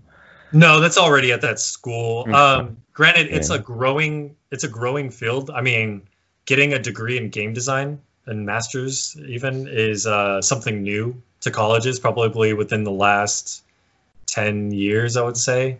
Um, so it's growing. So they'll learn actually from the students. So we'll go in there. We'll you know they'll have the curriculum. They'll tell us things. We'll deconstruct games, whatever. And then uh, all of a sudden it'll pop in their head oh, we should add this to the curriculum. So then they'll add that to it. And then also it's industry driven too. You got to think like with new technology that comes up and how things work, uh, it's going to change the way things are, especially the way mobile gaming changed how games are made today, you know? Mm. So it's like that. Yeah. And then Fortnite changed the way uh, multiplayer games work. Every game I open up now has loot boxes and, and battle Uh, passes and Man. I mean, it's cool, but in my own opinion for that, I feel like they're more like I feel battle royale is a mode. It's it doesn't feel like a game. You know but what it I mean? is. Fortnite has I the other mode. I'm with you, Murat. That's more of a mode than a game in and of itself. Yeah. the the thing that makes the thing that makes battle royale interesting is the epically huge maps like in PUBG, right? That's exactly. the interesting part where you know you might be troun you know trundling through the through the world for you know five ten minutes before you ever see And then you anybody, die. right? and then Yeah. you get sniped, right? Yeah. And, and that's actually an interesting uh, feature because if you think about it, remember I was telling you about the game flow and how you want to kind of keep your players in that sweet spot? Yeah. Uh, Battle Royale does that because, like, yeah, you have this expansive area, but you also have, what is it, 100 players that you're facing, right? And now there's like more players. than that.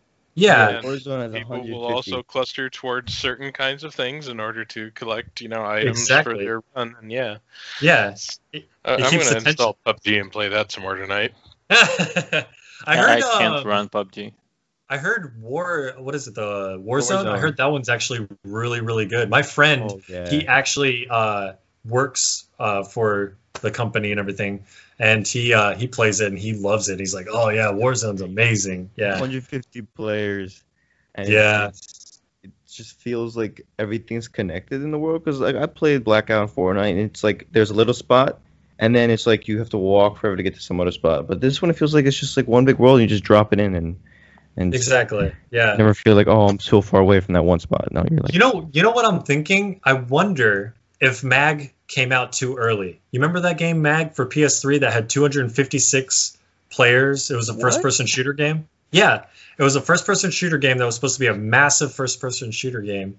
And I feel like it probably came out too early. Like if it came out around this time with Battle Royale, it probably would have been very successful. Um, because it had 200 I was like amazed on a PS3 256 players. what? Yeah. Uh, if you think that came out too early, I'm gonna send a link. so there's this game called World War II Online. Oh yeah, that I mentioned Oh, it before. It came yeah. out in 2001. Oh, the same time as um, Battlefield, right? It's an MMO FPS Oh yeah, reenacting the war Yeah. from start to finish. I mean, that's what happens though. Like you have these innovators that are very like ahead of their time, and they create these amazing concepts. And the only problem is, it's like, I guess maybe the world's not ready for it sometimes. Yeah, You know, so and this case, of course, like it only uh, for uh, for big games overall. Like it only works if it's full of people. It's like Uber.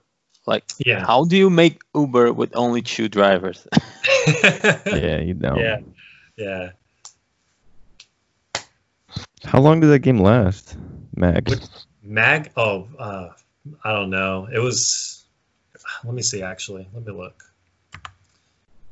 Because it was during PS3, and So it it could handle 256 players. that's what it said. Yeah. So why can't games now handle that? I really don't know, man. I really don't know. It's probably And it has to do with some of the Server. internals of how Yeah. Windows sockets works. A Berkeley socket can handle no more than 64 simultaneous sockets per thread, and so to go beyond more than you know more than two threads gets really really challenging when it comes to data concurrency and other kinds of things. yeah. So the way that usually that it's handled uh, is through, well, at least on the Windows platform, what they call I/O with completion ports, um, where basically you just uh, you kind of post a message to wait for something to come in, and you basically just fire events off of those 64 sockets, and whenever something comes in, you just pull it out of the socket and reset the socket so that it can be reused, and that'll get you up to around 2,000 to 5,000 connections. At that point, it starts getting pretty wonky as well. Yeah. Yeah. No, that's that's actually very true. It all depends on those things. And uh, I was looking at the reception of this, and it actually did fairly well. Uh, seven out of 10, 8 out of ten on different places and everything like that. I just think like um, if they were to bring this back with a battle royale, it probably could do pretty well in the in the thing. I never actually got to play the game, but um, yeah, it, it's crazy. I mean, there's games out there that they could probably do 256. I mean, you look at um, what is it, the MMOs today for RPGs, and they handle quite a bit of players. So Yeah, like Yeah. uh, That's the Rip. three to five thousand that you can get out of modern, yeah, you know, advanced techniques with sockets, basically. yeah, Yeah, like R- RuneScape had this thing until like a year ago called uh, Deadman mode. Hmm So it was an invitational tournament for 2,000 people. And then, uh, okay, you could level up with increased XP rates for X, I think it's two weeks. Mhm. And then at the end, uh, it, at all times, it's full PvP. But uh, there's a last hour, and that last hour, uh, there's a battle royale thing like fog and stuff. You're directed somewhere, Oh, and if you die, you're out. And the Oh. winner gets 10k. That's pretty cool. Do they get a chicken dinner too? No, just ten thousand dollars. I I rather $10,000. have the Dang. ten thousand. yeah, ten thousand Yeah, dollars. Yeah, yeah. yeah. But uh, it stopped because uh, well, clans. oh, that's why people were Yeah, creating. Because it, it, it was impossible to to play if you didn't have a clan really. Oh, and then I like because uh, because it was a new server, it reset everything. So you had to collect everything from scratch, right? So if you have a big group, you can have people leveling combat and people doing quests and people getting items. Trying to do it alone, you have to do all three. yeah, yeah. But yeah, so I wanted to talk more about the uh, website you have, and Oh, yeah. um, how did you create that, and then what what some of the games you worked on? Okay. Uh, let me let me pull that up. Yeah. So um, yeah, the the website I did was basically on Weebly. I would actually like to move it onto uh, WordPress and get connected to a known server and everything like that. But uh, I'm still it's still a work in progress because of the whole COVID thing. I had to move. But some of the games that I, I've worked on a lot of games, but these are the ones that were actually completed in my uh, master's program, which that was a really good thing in in my undergraduate like i learned a lot about like production and how to create a game and everything like that but we never fully completed it from start to finish it was like the gameplay was finished you know like you could play the game but it didn't have like a, a main menu or it did have a main menu and it didn't have the credits and all this other stuff so uh, when it came to um, my master's program we made sure that we had a marketing uh, summary of it uh, a trailer for it uh, credits, main menu, besides the the gameplay and everything like that. So some of the games that I worked was Light Chaser, which is a 2D platformer game. Uh, I worked on some of the AI on that, and uh, it's uh, more of a cartoon style game. And then you also have a Cyberpunk game, which was an overtop shooter game. It's 3D, so it was like kind of reminiscent of. Um, what are those games uh, like Smash TV, except without the 45 degree angle lock. Uh, so it was like that. And then we also worked on a game called Aetherlands, which was VR. And that would be my second VR game that I worked on. The first one was just to kind of understand a little bit. I used more of the, uh, learned more of the animation tools in the game. In this one right here, I actually did more level design. And uh, it was cool. It's a virtual reality game where you're shooting giant rats. Like there's like these huge, it's like a, it's like a tower defense kind of where you can teleport to different towers and then you're like these rats these rat armies are trying to come and destroy the towers so you're like killing them with your uh, bow and arrow and then like there will be the rat king which will be this massive gigantic rat. And i love that game because it really made you feel like you were in it. And then one of the last games that we worked on in my masters was called roll of fate. It's a 2d game and it's a uh, turn-based game. It's uh, kind of like what's that game called? Um, slay the spire. Have you ever played that game? I haven't. instead of like in Slay the Spire, you get these cards and then you get to select the cards and then do the attack on the enemy. On our game, Ah, you actually yeah. On our game you roll the dice and then uh, you you equip which uh, dice attacks to what attack you're going to do and then execute it that way. So that was a fun game. So in my master's program, since it was a year long, we were able to produce four games. Uh, we had some mini games in between. Like uh, if you look on my website, there's a 2D space shooter game where I didn't really work too much on that. It was more I worked on the GUI on it, the GUI side of it. Uh, another level design game, I made like a portal with lasers type game, which was pretty fun. Uh, it's more of like a puzzly type game where you unlock like there's platforms and then you unlock and shoot the the boxes and then a, a portal comes up. And then in my undergraduate, we did a 2D game, you know, Bomberman. I don't know if you guys have heard of Bomberman, but we ended up we ended up making a clone of it, but we made it to where it was multiplayer and could be played over PC. And I wish, I wish to God I had the uh, the trailer for it, but it's gone. So it kind of sucks. So Oh. all I have is like this basic, just like me doing a tech demo of it. Yeah. So it kind of sucks. But basically, we were able to play uh, multiplayer up to like five players. So I thought that was pretty cool uh, over Unity. And then the next game we did was Silent Night, which was inspired by Hitman, Splinter Cell, and Metal Gear. I'm a huge Metal Gear Solid fan, so that was something that we did. Uh, one takeaway from actually a couple of takeaways from Silent Night was uh, the scale of the world. I made the world way too big. Uh, this was like when I was first starting out, and uh, level streaming optimization, and the AI was just like too dangerous. Like if you saw the AI and he saw you, you're dead. Yeah, it would just shoot you that fast. I was like, okay. Uh, so you really had to sneak in that game. And then, like I said, the other one uh, that I worked on was a side project, the zombie game. I didn't fully completed it because I just wanted to get to know the AI. But uh, eventually, what I want to do on my website is go through those courses again and start learning more, and then design some other games. Um, one game that I want to work with my friend is called Battle Buddies, and this was before the whole COVID thing. We were talking about like we're not really big artists, so we were going to use like capsules. And I was like, hey, we can make them into like pills that you take, and it's like Contra, and it's shooting bacteria and viruses and stuff like that. And uh, that was just funny how like you know with the the whole COVID thing, I was like, wow, couldn't have come at a perfect time. Yeah, right. Yeah. But that's another thing uh, that I learned in school. So, zeitgeist, right? The belief of the time. So, when you're designing a game, the best thing you can do is even a board game, uh, go to like Target, go to Barnes and Nobles, your library, whatever. Look at what's hot. Look at what's popular, right?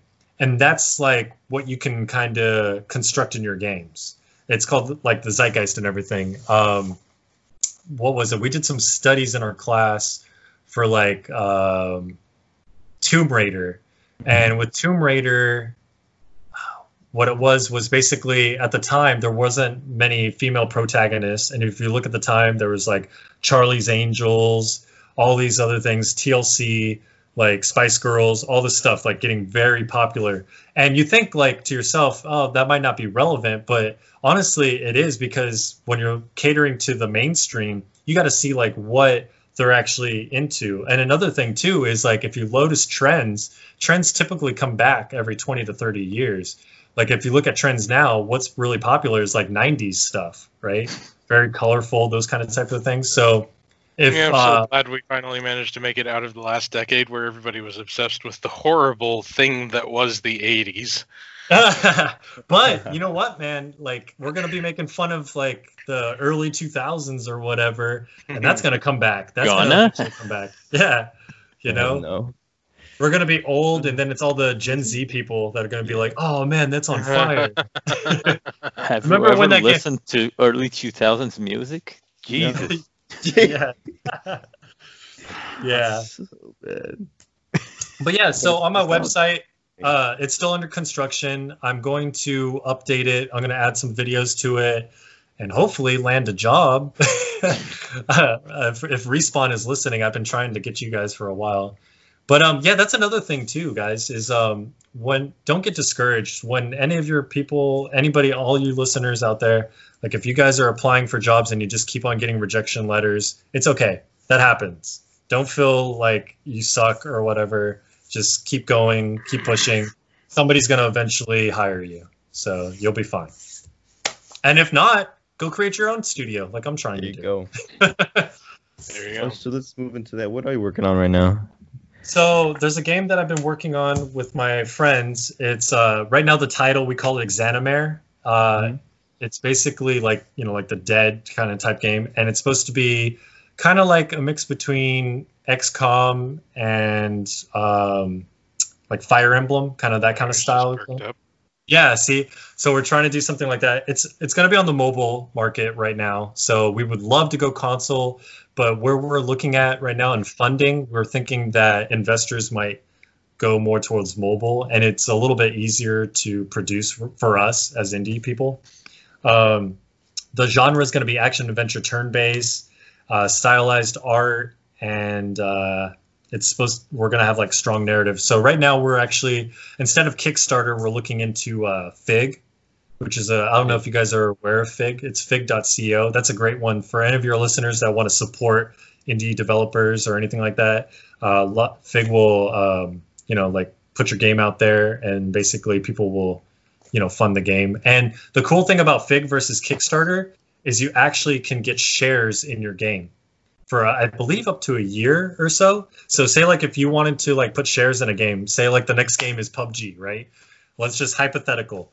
PUBG is the new hotness, and you're like, oh, I'm gonna put some shares in there. You'll put some shares, and you'll actually earn revenue as a shareholder from that game for about a year. So when the PUBG is making money, you'll also be getting a check for that. So that's actually for a year though. I believe it's only for a year or Or two. The Uh, game just making money like a year after. Well, like, well, no, no, no. The so the company say like if I'm making PUBG, right, and I produce the game, I'm going to continue making royalties until that game just basically is non-existent. But as for the shareholder that's through Fig, they get a profit for a certain allotted time, and then after that, it's like you know it's done. So. It's it's a new type of program, different from Kickstarter because now they're trying to actually people have people invest in the game, so it's pretty cool.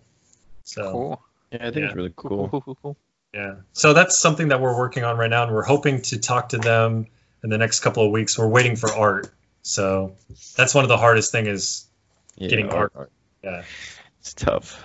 Yeah. That's why you need to find that one person that's really good and have them on your team. That come work for me. Yes, yes, yes, sir. Ooh, there's this game called Soundfall on the Fig. I think I saw it before, and it's like you can fight using music. I think that's a great idea. Yeah, See, Yeah, they got- speaking of got trends. two hundred and sixteen thousand dollars. What? When are music games coming back? Oh, dude, I Tell miss me my about it. Guitar Heroes.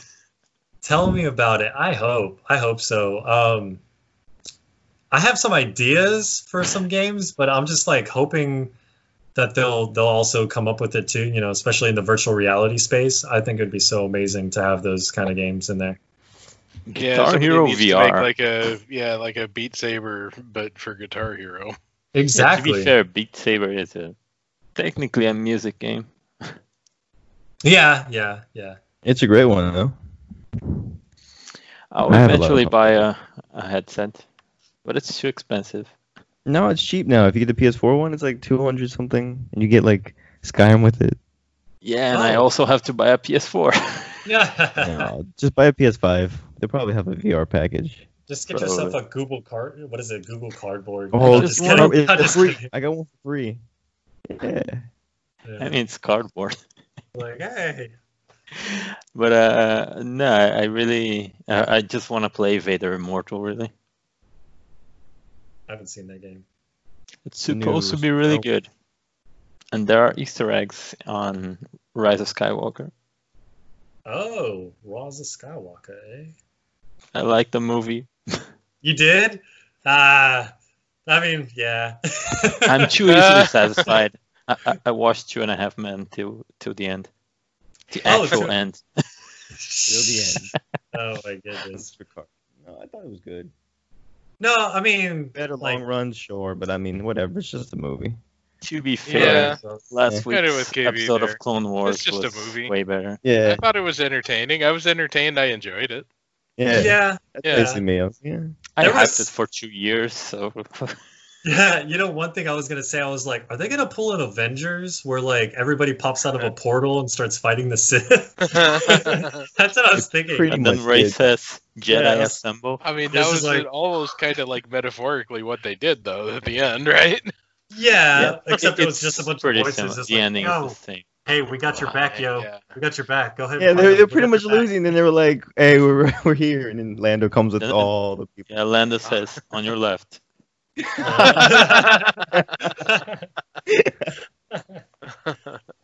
It's literally what happened. I was like, Great oh, wow. movie though. See, I but it wasn't as good because it wasn't the first time. I'm looking. I I'm looking forward to the Mandalorian. I've been watching that, and Oh, I'm yeah. like, this is pretty cool. the second one's gonna be cool because it's gonna have Ahsoka in it. Oh, yes, that's gonna be cool. I'm excited. Yeah, and I heard the last episode of the Clone Wars was really good. It was amazing. Really? So- It starts with Uh, a title crawl See, I gotta, I gotta watch that. and the main theme. I'm pretty sure they're gonna release a DVD with all the The Clone Wars. last the- three or four. No, the last few episodes. Just the Mandalore arc, Oh, okay. because it will have like an hour and a half.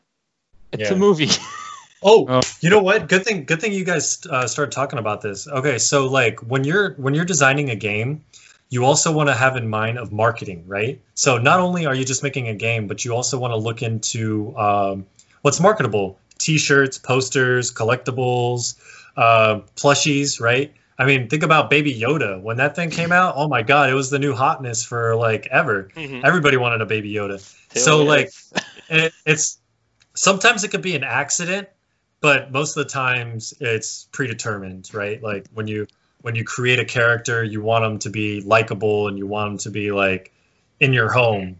You know like if you think about metal gear and solid snake how many action figures are there? There's a bunch you know so. Ewoks. yeah ewoks. Final fantasy if you look at final fantasy how many toys? Cosplay. There's so much. So when you're when you're going into your character design your world design and level design you want to think about not only just the gameplay and everything you want to think about like marketing because when it comes to the end of the day you're pitching this to a business person publishers and they want money you know they they really want money so like you got to just make sure that the game is you know marketable for that too Yeah, You know, I mean- to- yeah. They will probably be thinking, how do I make money out of that? Yeah. exactly exactly They might I mean- even ask you that yeah yeah directly. Yeah, they will. And the thing is, is uh, they're there to support your creative ideas and your passions, but you're there to, you know, fill their pockets up so that way you can make the next game or whatever. And the thing, you know, I would hope that the industry gets better at is that they don't just keep regurgitating the same thing over and over and there's no like real expansiveness and they want you to do like DLC and all this other stuff. I get that, you know, the subscription base, I totally get that, but it would be nice to make a solid game and not have to like make a sequel if you don't need to. You know, like if it's a good game and it ended there and that's it, like leave it there. It's fine. You know, you can make another game. And if you kind of want to make it in the same universe, you can do like a Stephen King where everything's in the same universe or whatever, you know? Mm-hmm. So, Like Yeah. Pixar, some people say. yeah, Pixar. Yeah, yeah, for sure. Now, what would you say this to an investor who doesn't like or doesn't play games, but is like, hey, I have this great game idea. How would you convince them? Oh, so you're saying that they don't play games and they have Yeah, a like, like they don't. They just want to know how they can make more money. They're I a would bad still- investor. yeah, I would. Yeah, that's that's one thing. You got to know your uh, where you're investing for sure. Yeah. Like if you're going to invest First in rule of anything, investing. yeah, you got to know. You can't go off emotion. So I would tell them like, I I would be nice. I'd be nice. I'd be like, let me hear your idea, and then um, if it seems like a plausible idea that I can add something to it and actually make it pretty good, because you know you don't want to have like no rock unturned. Um, it'd be nice to hear them, but if it just sounds like, yeah, I want to make a World of Warcraft killer, and I'm like, have you played World of Warcraft? Have you played any game? No. Uh, you know, like we could sign a contract and you can give me money, but if this doesn't work, you give me money. But I no, played like- that game where the main character is uh, Zelda. Is the name of the guy? yeah, yeah, you know. Guy. But you know, Zelda. here's another thing too you could do instead of just like tuning them out you could be like okay let me get you into games let me get you here's some games play some games here let me give you a game i'll stew on your idea a little bit see what i can come up with and then here's some games for you. Go and play them uh, even if you say you suck at them here's some casual games. Here's angry birds. Play them and then and then what i would want to ask the investor what did you get out of the game besides you know just playing it? Did you like the design? I would ask them like actual questions as if like I'm teaching, you know, like a student or whatever, like because I would want to know. And if they're it depends on if they're interested enough, honestly, because like if they come up with the idea and they're just throwing it into my face and they're like, "Here, you deal with it, just give me the money." Then I'm going to be like, "No. Oh, I'm not going to work with you because you're not passionate about it. You're all about the money and you sound like a loot box person." So so see ya, you know? But, oh, I you know, you. You get what I'm saying? Yeah. Yeah. You just got to But, You get- but he's you get giving more you with- money. Money Yeah, buys but- video games. It's true. you can it's buy true. more games. the thing is, is you get more honey than you do with vinegar. So like, if you want to get ahead in life, you got to be able to like just deal with all different types of personality. Because when you go into the studios, even if they're a programmer or an artist, you might bump heads. You might bump heads and disagree because you got to think about it. It's a lot of creative people, a lot of people that have their own vision, a lot of people wanting to be Miyamoto, right? They won't say it. They won't say it, but ultimately, like when they get into that field, they wanna they wanna be something, right? Nah, uh, some of them want to be Kojima as well. Oh yeah, Kojima for sure. I think he just Kojima just wants to be like a director. He needs to get that out of his blood. He needs to go direct a movie and then come back to video games. I mean, I still love his video games. I played Death Stranding and I loved it, but at the end I was like, am I stuck in purgatory? Like it was like 45 minutes or something. But uh anyways, Oh yeah, yeah, yeah. No, that game. I love that game. I loved it. I loved it. It was a lot of mixed.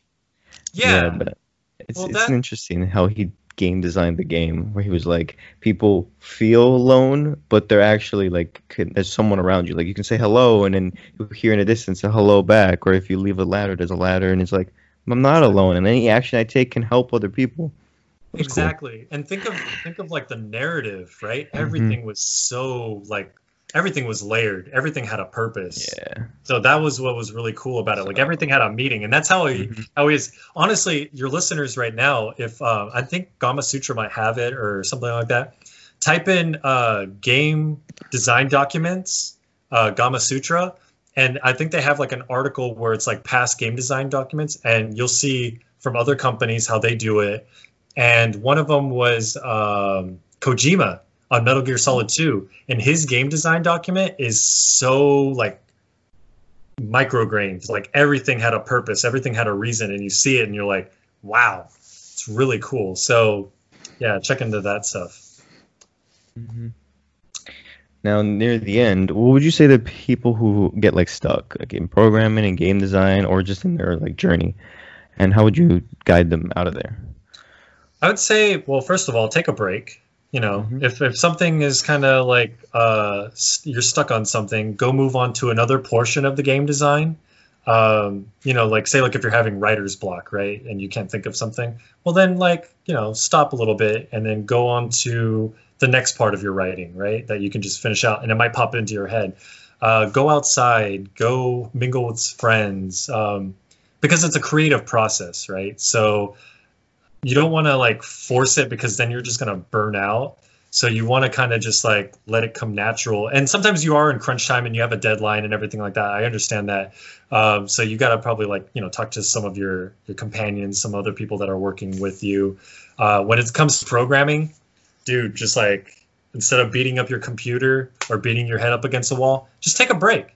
Just take a break. Go somewhere maybe watch some other people that are in the same boat as you you know like uh, if you're learning about a star algorithm and you have no idea what euclidean distance is you know type it in google that's what it's there for I see You know? it is. Don't bring it up. no but uh, for real though like if anybody is really stuck on anything it doesn't hurt to just go and peek behind the curtain get some ideas and then come back and then start over again and play it. And that's that's just what it is. It's an iteration. It's scrum. It's agile development. It's a it's a process that you're going to have to continually loop through until you're you're ready enough to be like okay let's go. It's going out to the world. And some some game designers have that luxury. You know like you have um you know you have kojima right? Uh you have miyamoto and stuff like that. But even that the investors are going to be the publishers they're going to be the ones that are going to say like hey this is a deadline. You gotta you gotta push it out there and sometimes you know it sucks and another thing too i don't know if i could say this on here it might be very uh yeah i'm not going to say this version of it but sometimes you got to kill your idea right Ah, okay. so sometimes your idea is dear and near to you. It's like something you have to have in your game and it's absolute must. If it's not working and you're you're stuck on this for now two weeks and you haven't decided, I mean two weeks is pretty long for uh, I mean some of the sprints that that you could have. But uh, if you're stuck on it, you gotta just kill it. You gotta just be like, okay, it's not working. This idea is gone. So it's kaboshed. Let's let's figure out something else, you know? So you know like if you're playing like a massively rpg game and you're like oh i want a super smart ai inventory system that just knows my character and what they want so when they go to the marketplace it will like have a certain percentage of like how much those items cost and it will like show it. Just like in the real world right? So like when they're going in they're like uh, i need a big claymore. And it's like oh yeah this shop owner has a claymore. How it knew it? Because based on your inventory you played it a lot. So now it pops up in the shops and maybe it's like a higher price right? That's a good game idea right there. There Uh, but the thing is is if it's not working if you're stuck on it and the code is just absolutely not working then just move on just like whatever it still works it's not going to break the game come up with a regular system it's fine Mhm. Yeah, and not only for programming things. Like if you're trying to fine tune an idea to make it fun, some things will never be fun. exactly there's um there's a website i forget his name but uh he has a thing like eight eight things of eight fun games let me let me actually look for it That's it's fine. uh but it's kind of interesting as game designers because i have some teachers like there's no such thing as fun there's no such thing as luck everything's designed like if you look at pokemon that thing is super designed like if you're getting like a gold thing you bet you just hit the lottery you know on that one um I love Pokemon when I was younger. I could play that all day, every day. But Pokemon Go, I haven't even touched it. Not once. My first Game Boy I had when I was 19. Okay, this is this is the one right here. So it's uh, by Marc LeBlanc. Uh, it's called yeah, it's called Eight Kinds of Fun Game Design, and that's actually pretty cool because it talks about sensation, game as a sense pleasure, like VR, right? Fantasy, you're in a fantasy world. You're in World of Warcraft. Narrative, you're in uh, Detroit Become Human. You have to decide whether to not kill the suspect or not. Um, challenging obst- obstacle courses, whether it's like those things. So each one of us falls in these categories. There's even like a um, a thing you can do. Uh, it's a survey where it's like the four types of players. You have like the explorer, the murderer, uh, the achiever, the social. I'm trying to think of that one, but that's that's one that you can find out yourself. It's actually a quiz you can take. I think it's like the Bartles test. Bartles test. Um, that's actually kind of cool too. So yeah. Um, so like you were saying, like if you're gonna if you're stuck on a game design or an art or anything, just go and look for other resources. If you're playing if you're making a World War II game and you're stuck on something, go watch a World War II movie. Go watch a World War II documentary. You know, get some ideas from there. If you're trying to make it sci-fi, go watch Alien. Go watch, you know, like look at what has worked in the past, like movies and books and stuff like that, and draw from them and see how you can gamify it. Make it juicy. You guys ever heard Make of that it juicy. Terminology? No. Oh Make man, it immediately. Make was it like what? thrifty. yeah. So Um, like it's it's like I've got this water bottle, right? How can I make it Mhm. juicy, more appealing? You know. So there's a whole talk about it. I think it was on a TED Talk or something like that. These game designers were talking about it, making it juicy. So yeah. Making it juicy. Okay. Will be the my new motto. Making it juicy. Yeah, you Really? want to get thrifty. Swifty. oh no. Get that shawarma. Is this shawarma sauce? Oh, dude, don't even talk about it. I'm hungry right now. It's same. But, uh, So we do challenges here at GameDev.tv for all the courses, and we want you to come up with a challenge for all the podcast listeners. It Could be anything. Oh, okay. think, So, uh, yeah. Could be so you're saying, like, so you're like- saying like, go ahead. yeah, basically like, hey, you guys maybe go play a game and then change the game mechanic, anything like that. Oh yeah, yeah. Okay. Yeah, Yeah. So, uh, like I said, for your beginners uh, earlier on in the podcast, um, for like see, take a game like I took Scotland Yard, uh, and we ended up like make, taking a mechanic and adding to it and seeing if it worked. And you know, just go through that iteration process, see if it makes the game better, if it sucks, if it breaks the game. Just do that. Um, work with something that's already tangible, that's already there. Uh, if you want to change up the theme of Scotland Yard instead of being like Sherlock Holmes and it's more modern, do that. You know, if you're more narrative and you want to build off something like that, yeah, create some new characters, uh, some unique uh, attributes that those characters have. Even take Magic the Gathering. You know, cr- look at a card and say like, how can I make a card that fits in this world with flavor text? You know, and it still works in my deck. So that would be a great one right there. Is like um, doing that. And for your advanced people, I would say look around your house. Like I said, look around your house, find something and try to make a game out of it. See how you can make a game out of it. You could probably make a game out of anything. And who knows? Maybe we'll see it on a YouTube challenge or something like that. So, There we go. but yeah, Or um, game jam, yeah.